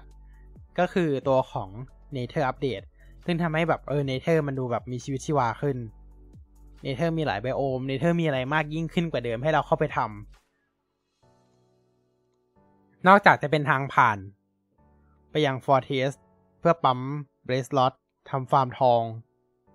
แล้วก็เป็นทางเดินแบบทางด่วนนั่นแหละ DN ควรจะมีอะไรมากกว่านี้ซึ่งใช่ครับเพราะว่า DN เราเข้าไปครั้งแรกเราหายเลท่าเสร็จแล้วเราจะกลับเข้าไปอีกไหมเราก็ไม่กลับแล้วนั่นแหละแล้วก็อย่างที่บอกครับว่า DN ตอนนี้มันดูง่ายมากเลยนะอย่างที่หลายๆคนรู้ว่าบางคนไม่ต้องบางคนแบบอาจจะแบบง่ายๆหน่อยก็เดี๋ยวสู้เอนเดอร์ดากอนง่ายเนาะอาจจะด้วยความที่แบบว่าเราเล่นกันบ่อยขึ้นด้วยแหละเราเล่นกันบ่อยกับเมื่อก่อนเราจะมองว่าแบบเฮ้ยเอนเดอร์ดากอนมันยากถูกป่ะแต่แบบพอเราเล่นกันเยอะแล้วเราจะแบบก็แค่เอนเดอร์ดากอน แค่เดดากอนอาจจะไม่ต้องเตียง7อันก็ได้อาจจะค่อยๆยิงคริสตัลทีละอันทีละอันทีละอันแล้วก็ค่ายเดดากอนมันก็ง่ายอยู่ดีเนาะหลังๆหลายคนก็อาจจะมองว่าแบบมันง่ายเกินไปอยากให้มันมีอะไรที่ชาเลนจ์มากกว่านี้หรืออยากให้มันมีประโยชน์มากกว่านี้สำหรับ DN เนาะซึ่งตอนนี้ก็คือแทบจะไร้ประโยชน์แล้วอีกอันหนึ่งก็คือช็อกเกอร์ใช่ช็อกเกอร์ที่คนเป็น DN ซึ่งก็มีคนเสนอมาหลายๆอย่างเหมือนกันนะก็คือเรื่องของ Chorus Forest ก็คือทำป่าเพิ่มไบโอมหลายๆไบโอมใน Dimension DN ขึ้นมาด้วยเนาะหลายๆคนก็หรือแบบมีพวกม็อบตัวใหม่สิ่งปลูกสร้างใหม่สตรัคเจอร์ใหม่อย่างเนเธอร์ยังมีแบสตันเพิ่มขึ้นมาเลย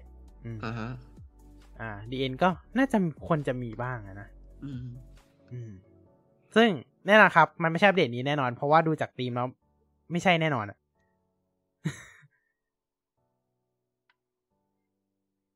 แล้วก็อีกอย่างหนึ่งที่เราอยากให้เอามาก็คือเอาม็อบตัวอื่นเข้ามาได้ไหมม็อบที่แบบอยู่ในไซส์เกมอะม็อบบางตัวก็ดูดีนะอย่างเช่นแบบเรนโบว์ชีฟมูบูมอะไรแบบเนี้ยแต่มูบูมมันตกบวชไปแล้วก็จริงๆแล้วโกสควิดมันก็เป็นหนึ่งในม็อบไซส์เกมที่ถูกบวชให้เข้ามาเหมือนกันก็คือมาจาก Minecraft Edge นั่นเอง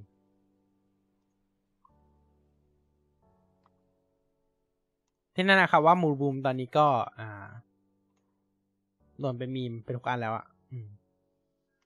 เป็นมีมทุก Minecraft Live เลยนะตอนนี้มูบูมถ้าใครสังเกตนะครับว่าตอนที่เขาจะโหวตกันเนี่ยก็จะมีมูบูมโมเดลกระดาษมูบูมมาตั้งอยู่ทุกรอบเลย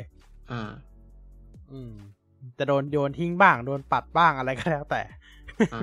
มันกลายเป็นมีมไปแล้วอ่ะแบบซึ่งจริงๆเราก็เป็นคนหนึ่งในคนที่โหวตมูบูมเหมือนกันเพราะแบบมันน่ารักดีอยากให้เข้ามาแต่แบบมันก็ไม่ได้เนาะมันก็ได้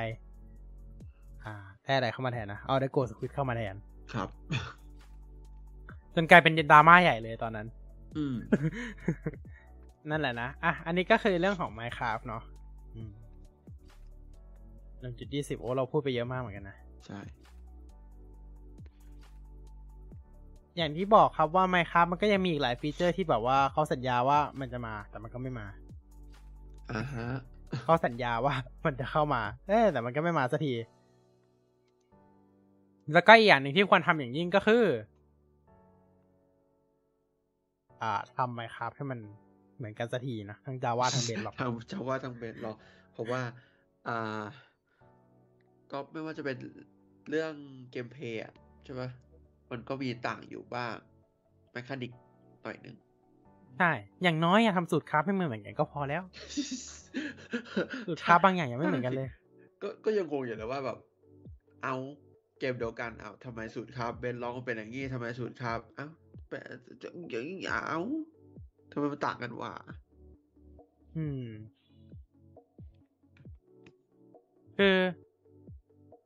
คืออย่างที่ทุกคนรู้กันแหละว่าตัวของBedrockกับ Java มีหลายอย่างที่ไม่เหมือนกันอย่างแรกเลยก็คือสูตรคราฟเนี่ยที่มันควรจะเหมือนกันมันก็ไม่เหมือนกันมันควรจะเหมือนกันหรือเปล่าสูตรคราฟแบบเรืออย่างเงี้ยเรือในBedrockทำไมเรือในBedrockต้องมีพลั่วแต่Javaไม่มีJavaไม่มีใช่Javaเป็นแค่ไม้เฉยๆใช่งงไหมงง not fair not fair Wither AI หรืออะไรแบบนี้ Ender Dragon หรือแบบตัวของ Hitbox ก็ไม่ตรงกันคือแบบอย่างตัวของบางอย่างให้บ้านเรา3อย่างมีคนเทียบเยอะเหมือนกันนะ Waterlock Block อะไรแบบเนี้ยตัวบล็อกที่มันสามารถบล็อกที่มันไม่เต็มแล้วมันสามารถแบบใส่น้ำเข้าไปข้างในได้พวกประตูหรืออะไรพวกเนี้ยJavaมันทำไม่ได้แต่Bedrockทำได้หรือแบบแซลมอนมีลูกด้วยแต่ว่าJavaมีไซส์เดียวอะไรแบบเนี้ยหรือแบบJavaเป็นแบบนี้Redstoneก็ไม่เหมือนกันด้วยนะเมคานิกRedstoneคือRedstoneทำให้มันเหมือนกันไม่ได้เหรอนั่นแหละตามนั้นเลยนะครับอย่างที่เราบ่นกันไปอัปเดตต่อไป Parity Update ข อแค่นี้เลยแต่เขาตอนนี้เขาก็ดีขึ้นแล้วนะก็เคยปรับ Word Generate ให้มันเหมือนกันแล้วก็ไม่ใช่เหมือนอะคล้ายกันเฉยๆปรับ Word Generate ให้คล้ายกันซีดใกล้เคียงกันแล้วอะไรแบบเนี้ยก็ดีถือว่าดีแล้วก็เราก็จะได้มาดูกันเราดูกันต่อไปในอนาคตนะครับแล้วก็ถ้าเคยเจอบั๊กอะไรก็แจ้งไปที่โมแจงได้นะครับอย่าลืม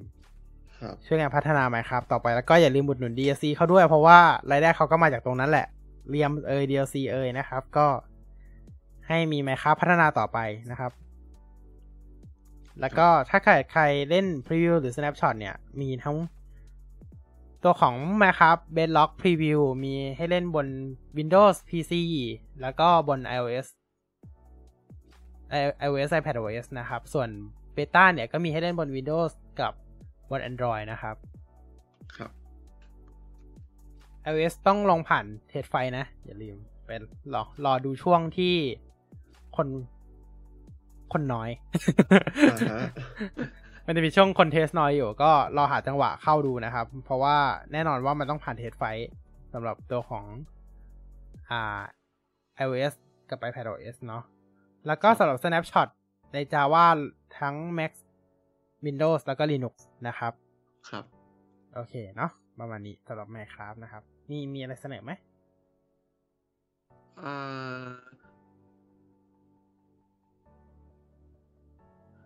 จริงๆนะครับอัปเดตหน้าโอ้ไอเดียมาครับเด็บหน้าไอเดียคงไม่มีแต่คงหวังว่าจะได้เห็นการพัฒนาอัปเดตไบโอมดังที่พูดไปไม่อยากน้อยอย่างมากเลยอย่างมากไบโอมนึงเพราะว่ามันก็ไบโอมนึงอยู่แล้วปกติใช่ขออยากให้อัปเดต3ไบโอมที่เหลือให้จบให้จบภายในนั่นแหละระยะเวลากี่ปี x ปีก็นั่นแหละแต่ว่าก็ขอให้อัปเดตให้จบแล้วกันไม่งั้นมันก็จะเหลือแบบแหม่งอย่างเงี้ยใช่ใช่ใช่ครับโอเคจริงๆอ่ะเมื่อกี้มีอะไรจะพูดไหมก่อนหน้านี้จริงๆคือโอเคจริงๆแล้วก็เคยเป็นความคิดนะว่าแบบทำไมเบนลองมันไม่ซื้อทีเดียวแล้วมันจบโดนทุกแพลตฟอร์มแต่พอคิดไปคิดมามันก็เป็นไปไม่ได้อยู่ดีเพราะมันจะไปมีอะไรในการเขาเรียกว่าอะไรในการ verify ทำให้แต่ละแพลตฟอร์มมันฟรีเพราะว่าสโตร์มันก็คนละสโตร์กันใช่เอาจริงแค่ PC คนละสโตร์กันยังไม่ได้เลยใช่ไหมเรา PC เรามีตั้งกี่สโตร์ครับมี Microsoft Store มี Steam มี Epic Games อะไรพวกเนี้ยมี Ubisoft Connect มี EA Play มีหลายสโตร์มากทำให้แบบคือถ้าเกิดมันไม่เกิดการเชื่อมแอคเคาท์กันอ่ะมันยากมากที่จะแบบ verify ว่าแบบซื้อเกมแพลตฟอร์มเดียวอะไรแบบเนี้ยเราเล่นในทุกเครื่องอะไรแบบนั้นมันยากมาก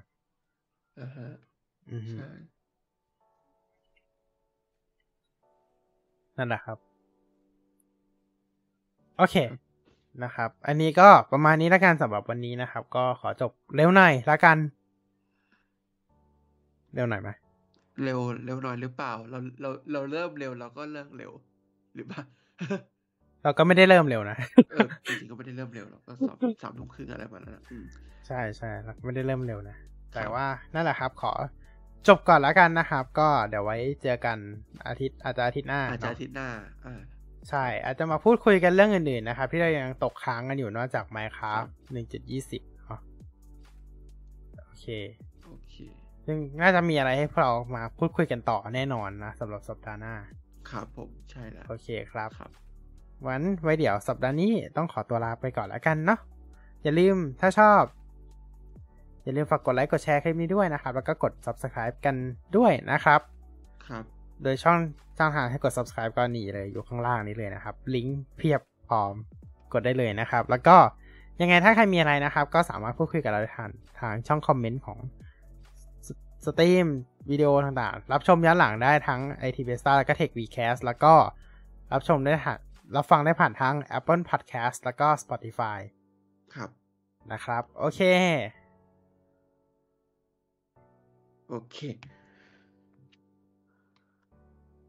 เชิญครับเชิญครับ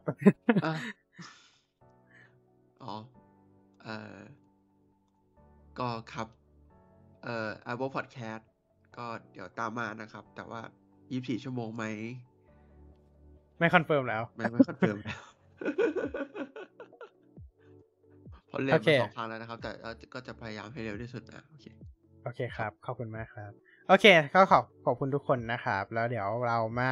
พบกันใหม่คราวหน้าครับสวัสดีครับบ๊ายบาย